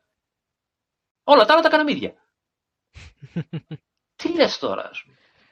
Ε... Γυρνώντας στους ε, εξομοιωτές, λόγω των, των κανονισμών, του, του κόστους, γιατί όλα πλέον κοστίζουν πολύ περισσότερο από ό,τι κάποτε, ε, δεν υπάρχουν λεφτά το άλλο. Δεν υπάρχει χρόνος για να κάνεις τεστ. Έτσι. Κάποτε λοιπόν ε, πηγαίναμε να ζητήσουμε δεδομένα και όλοι μας κάνετε, α ναι παιχνιδάκια, εντάξει φύγετε. Γελάγανε κατευθείαν, δεν, δεν στο λέω αυτό έτσι για πλάκα για να κάνει υπερβολή. Γεγονός, πήγαινε να ζητήσεις πληροφορίες, γυρνάγανε σε κοιτάγανε, γιατί τα θες αυτά, γιατί κάνουμε έναν εξομετή. Τι σημαίνει αυτό, έτσι και έτσι. Α, παιχνίδια δηλαδή, PlayStation. Ναι, ναι, ναι, ναι, ναι. ναι. Ε, όχι ακριβώς. Ναι, ναι, καλά, καλά, τώρα δεν έχω χρόνο, φύγε. Τώρα έρχονται αυτοί να μας περίπου, εντάξει, όχι πάντα. Ε, ναι, ναι. Αλλά υπάρχει, έχει αλλάξει όλο το κλίμα και όλοι. Ναι, γιατί, γιατί είναι ο μόνος τρόπος, ειδικά για τους πιλότους, να, να κάνουν testing. Ο David Perel, γνωστός οδηγός GT3, τι κάνει; Μας το είπε, τρελαθήκαμε όταν είναι να τρέξεις στις 24 ώρες, ε, ξεκινάει ε, ένα παιχνίδι, αρχίζει να, να τρέχει, κάνει το stint που είναι μια ώρα ας πούμε, σταματάει, πέφτει για ύπνο δίπλα στο, στο rig του, στο simulation rig, έτσι. Πέφτει για ύπνο μια ωρίτσα, ξαναξυπνάει με το, το alarm, ξαναξεκινάει άλλη μια ωρίτσα να τρέχει, ξανακοιμάται όλο το βράδυ έτσι. Για να συνηθίσει. Για να συνηθίσει. Παλιά μου λέει αυτό δεν μπορούσα να το κάνω άνθρωπος που και τα λεφτά έχει να κάνει το. Εντάξει, δεν είναι παμπλούσιος, αλλά έχει τα λεφτά να κάνει αυτό που θέλει. Έχει γίνει πλέον pro driver, το ζητάνε δηλαδή ομάδες, οι sponsor, τα πάντα. Και κάνει αυτό. Και όμως επιλέγει ξανά ναι. την ευκολία του σπιτιού και του ότι ξέρεις ναι. κάτι, έχω ένα, έχω ένα πλέον ένα μηχάνημα και ένα, έναν ναι. εξομοιωτή που μπορώ να τα κάνω αυτά τα πράγματα σε ένα περιβάλλον όποτε θέλω εγώ, με τους τρόπους που θέλω εγώ, για να προετοιμαστώ για κάτι που δεν νομίζω ότι είναι εξοδοτικό. Δηλαδή 24 ώρες να είσαι ξύπνα, σήκω, ξύπνα, σήκω, ξύπνα, σήκω και οδήγα και πήγαινε καλά και τρέξε. Δηλαδή, όχι απλά να γυρνάς γύρω-γύρω στην πίστα. Εξοδοτικό. Ε... Εμείς πήγαμε εκεί πέρα, πηγαίνουμε στις 24 ώρες κάθε φορά για να κάνουμε το e-sport, που σημαίνει ότι όλο το πρωί δουλεύουμε, κάνουμε κλπ. Το βράδυ κλείνουμε. Δεν είναι ότι συνεχίζουμε 24 ώρες. Και γελάμε, κάνουμε, πάμε να δούμε τα αυτοκίνητα κτλ ε, κοιτάμε, περνάει η μέρα, την επόμενη μέρα είμαστε πτώματα. Δεν μπορούμε να πάρουμε τα πόδια μας. Και δεν έχετε κάνει τίποτα πρακτικά. Ναι, ναι, ναι. Ναι, ναι, ναι τρέχουν έτσι. Οδηγάνε. Ε, το... Και για να γυρίσουμε σε αυτά που λέγαμε, που λέγαμε πριν, ε, μόνο μια μικρή παρένθεση. Όχι, πες μου. Ε, βλέπεις όλα αυτά, ακούς όλα αυτά. Έχεις προέλθει στην περίπτωσή μου και από μια εποχή όπου όλα τα κάναμε χωρίς ίντερνετ ουσιαστικά ή με λίγο ίντερνετ. Έτσι, ε, και ξαφνικά έχεις τον άλλο πούμε, και σου λέει Α, ξέρω εγώ, στο Assetto Corsa το save ε, ξέρω εγώ, είναι άσχημο και με ενοχλεί και έχω κάνει λάθος και έχω διαγράψει κάθε φορά το save του setup μου. Οπότε φτιάχτε το γιατί είστε άχρηστοι. Και έχει δίκιο, γιατί δεν ήταν καλό, τώρα το φτιάξαμε καλύτερο. Αλλά αυτό ήταν που μπορούσαμε να κάνουμε και δεν χάλασε ο κόσμος. Έτσι το βλέπω εγώ. Έτσι. Δεν χάλασε ο κόσμος. Ο άλλος κάνει 24 ώρες. Και καταλαβαίνεις ότι αυτό το πράγμα, πρόσεξε, δεν λέω ότι έχει άδικο χρήστης, λέω ότι δεν έχω άδικο κι εγώ όμως. Και αυτό το πράγμα ε, γίνεται, δηλαδή, ε, πολλές φορές μπαίνεις σε σύγκρουση με το χρήστη, παρόλο που και αυτός έχει δίκιο και εσύ έχεις δίκιο, διότι ο καθένας προέρχεται από διαφορετικές εμπειρίες. Και λες τώρα, τι μου λες τώρα, πραγματικά έκανες λάθος με το mouse και διέγραψες το setup σου και χάλασε ο κόσμος; Ναι, ε, μεγάλη δουλειά. Είναι ανάγκη γι' αυτό να κάνεις όλο τον πανικό. Αλλά και αυτός ο καημένο έχει δίκιο, γιατί έχει μια, ένα βράδυ ελεύθερο να παίξει, γιατί δεν ξέρω τι του τα έχει πρίξει ο ε, ξέρω το αφεντικό του, το αφεντικό του ναι, ναι, ναι. ή έχει πρόβλημα στην οικογένεια οτιδήποτε. Και κάθε δική να παίξει έχει παίξει για δύο ώρες, ας πούμε, έχει κάνει ένα και γαμώτα setup. Α, ωραία, τώρα θα πάω να το σκίσω το επόμενο Σαββατοκύριακο. Πάει να το σώσει, το διαγράφει. Κούνο! Ναι, ναι, ναι. ναι. Λοιπόν, έχει δίκιο κι αυτός. Η καλύτερη, η καλύτερη αναπαράσταση ναι, ναι, κόμμεντερ στην ιστορία. Έτσι είναι, εντάξει. Έτσι. για κλείσιμο. Ναι. θα θέλω μια ε, σύντομη απάντηση για το τι γίνεται με το competition. Πώς προχωράτε. Ε, βλέπω συνεχώς βγαίνουν updates, βγαίνουν βελτιώσεις. Ε, πώς, ε, τι εντυπώσεις έχετε μέχρι στιγμής από την κυκλοφορία. Τι feedback έχει έρθει από εσάς, σε εσάς μάλλον από το κοινό. Εμείς, ε, εμείς προχωράμε πάντα ως συνήθως. Δηλαδή και αυτό το λέω και επιμένω σε αυτό γιατί είναι κάτι που δύσκολα ε, δίνεις να καταλάβει ο κόσμος και το το ε, ξεχνάει κιόλας. Το ξεχνάει κιόλας, δυστυχώς. Ε, μα είναι λογικό, δεν είναι. Δεν, δεν κάνω παράπονο, απλώς θέλω Ναι, να ναι. επιμείνω σε αυτό. Ε, τι σημαίνει αυτό, τι σημαίνει ότι προχωράμε ως συνήθως; Σημαίνει ότι η Κούνος έχει αυτή την παράδοση. Ε, φτιάχνουμε ένα καλό μ, πυρήνα, μ, το βγάζουμε, διότι έχουμε κιόλας, ε, όπως είπα πριν, υπάρχουν licenses που πρέπει να ε, είμαστε υποχρεωμένοι να, να ε, ε, φέρουμε εις πέρας. Ε, υπάρχουν ε, χρονοδιαγράμματα, υπάρχουν διάφορα που δεν είναι μόνο αυτά που βλέπει ο χρήστης, υπάρχουν πάρα πολλά από πίσω. Αλλά εμείς κάνουμε πάντα το εξής. Βγάζουμε τον πυρήνα, μ, προσπαθούμε να είναι όσο το δυνατόν πιο, πιο καλός. Στη συγκεκριμένη περίπτωση ε, θα απολογηθώ και θα πω ότι με το που βγήκε ε, είχε προβλήματα το, το competizione και έως ένα σημείο ήταν καλές οι κριτικέ του κόσμου και δίκαιες. Ε, αλλά ως συνήθως ε, η, η Κούνος κάνει αυτό. Συνεχίζει να δουλεύει πάνω στο ίδιο το παιχνίδι. Δηλαδή δεν είναι ότι α, το 2020 θα βγει Assetto Corsa Competizione 2020 Ναι, ναι, ναι. συνεχίζουμε να δουλεύουμε. Ε, το παιχνίδι βγήκε το Μάιο. Μέχρι τον Αύγουστο πιστεύω ότι το είχαμε φέρει σε μια πολύ καλή θέση. Ο κόσμος λόγω ε, κιόλας ε, ε, ε, ινέρσια συνέχιζε να, να μας κακολογεί, να το Ναι, ναι, ναι. κριτικάρει άσχημα. Αλλά το βλέπαμε ότι εντάξει, είχαμε φέρει το παιχνίδι σε μια καλή φάση. Πραγματικά το Σεπτέμβρη με ένα ακόμη update ε, ε, ο κόσμος άρχισε επιτέλους να καταλαβαίνει ότι οκ, ναι, ε, το παιχνίδι αρχίζει και οριμάζει όπως πρέπει.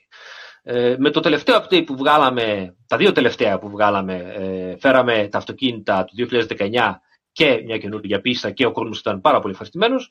Κάναμε ακόμη ένα update τώρα τα Χριστούγεννα όπου βελτιώσαμε ακόμη παραπάνω το update και όταν λέμε βελτιώνουμε, εμείς δεν βελτιώνουμε απλώς να ε, βγάλουμε κάποια προβλήματα, κάποια bugs που μπορεί να υπάρχουν, αλλά κάνουμε ουσιώδη βελτίωση. Δηλαδή, καλύτερο ε, multiplayer, καλύτερο ε, artificial intelligence, ε, καινούρια features στα physics, ένα σωρό, ε, καλύτερους ε, ήχους όπου χρειαζόταν.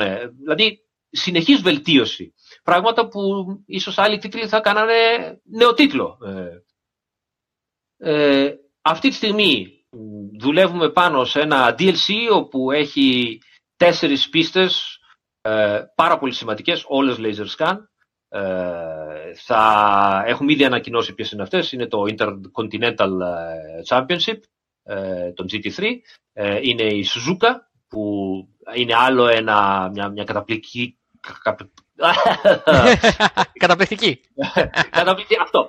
Καταπληκτική επιτυχία του, του Μάρκο Μασαρούτο. Ε, πραγματικά Να για πάρει να το πάρει licensing. της Σουζούκα. Ναι, ε, το, το πολεμάει, ήταν το Holy Grail του. Το πολεμάει χρόνια και χρόνια για το Assetto Corsa πρώτα ε, και είχε πλέον παραδοθεί, δεν γινόταν. Ε, τα καταφέραμε, τα κατάφερε, ε, το πήραμε, κάναμε το Let's Scan, μ, δουλεύουμε πάνω στην πίστα τώρα που μιλάμε, συνεχώς. Ε, το Bad, Bad Hearst, ε, δεν ξέρω αν το πρόφερα καλά, Mount Panorama στην το, Αυστραλία. το, το Bathurst. Ναι. Το οποίο. Το γνωστό, ε, ναι, ναι. Το γνωστό, το οποίο ε, για μένα έγινε η νέα κίνδυνη και δύσκολη πίστα του πλανήτη. Κατά τη γνώμη μου ξεπερνά το Nordschleife. Ε, υπάρχει δηλαδή αυτό το μέρος που α, ξεκινάς και αρχίζεις και ανεβαίνεις στο βουνό. Έτσι, όπου αναπνέεις βαριά. Αναπνέεις πολύ βαριά για να καταφέρεις να οδηγήσεις σε υψηλό ρυθμό μέχρι να ανέβεις στο βουνό. Και ανεβαίνεις στο βουνό και λες: OK, τα κατάφερα και αρχίζεις να κατεβαίνεις. Στο κομμάτι που κατεβαίνεις μέχρι σε μια πολύ ευ- μεγάλη ευθεία που υπάρχει, δεν αναπνέεις πια. Εγώ τουλάχιστον δεν αναπνέω. Έχεις πάει. Μέχρι να βγάλω είναι. Όχι, δεν έχω πάει, Α. αλλά το, το, οδηγάω στο, το οδηγάω στον εξομοιωτή και δεν αναπνέω. Για να, Σκέψου. για να κατέβω είναι 6-7 ε, στροφές. Ναι, ναι, ναι. Είναι, ναι. μέσα, είναι μέσα σε τυχάκια. ναι, ναι, ναι. Για να Ένα κατέβω μονακό. με το ρυθμό που χρειάζεται, ναι, με το ρυθμό που χρειάζεται ένα GT3 και είναι όλο σε κατηφόρα, όλο κατηφόρα, δεν αναπνέω. Ε, Δηλαδή έχω- ανεβαίνω πάνω και με. Επέζησα και ξαφνικά. οπ, Σιωπή. Δεν αναπνέω πια. Μέχρι που βγαίνει στην ευθεία σου και λες: Οκ, επεζήσαμε για αυτή. Και αυτή Ναι, η ναι. τρελή να πούμε το κάνουν για 12 ώρες. Ναι, ναι, ναι, ναι, ναι. Εντάξει, Με τι να κάτι λέμε. τέρατα, ναι, εντάξει. Κάτι τέρατα, ναι. Λοιπόν, καταπληκτική πίστα. Και η Κιαλάμι, ε, άλλη φανταστική πίστα, η οποία μας υποχρέωσε, μας ανάγκασε ή τελικά, ως συνήθως το κάναμε με ευχαρίστηση, ε, να κάνουμε ένα πιο καλό simulation του, της, ε, του ύψους, ε, του ύψους που βρίσκεται η πίστα, διότι το Κιαλάμι είναι η πιο ψηλή πίστα, είναι 1500 μέτρα από την επιφάνεια της θάλασσας. Είναι πάρα πολύ δύσκολο. Ο ναι. αέρας, ναι, ο αέρας είναι πιο, πιο αραιός.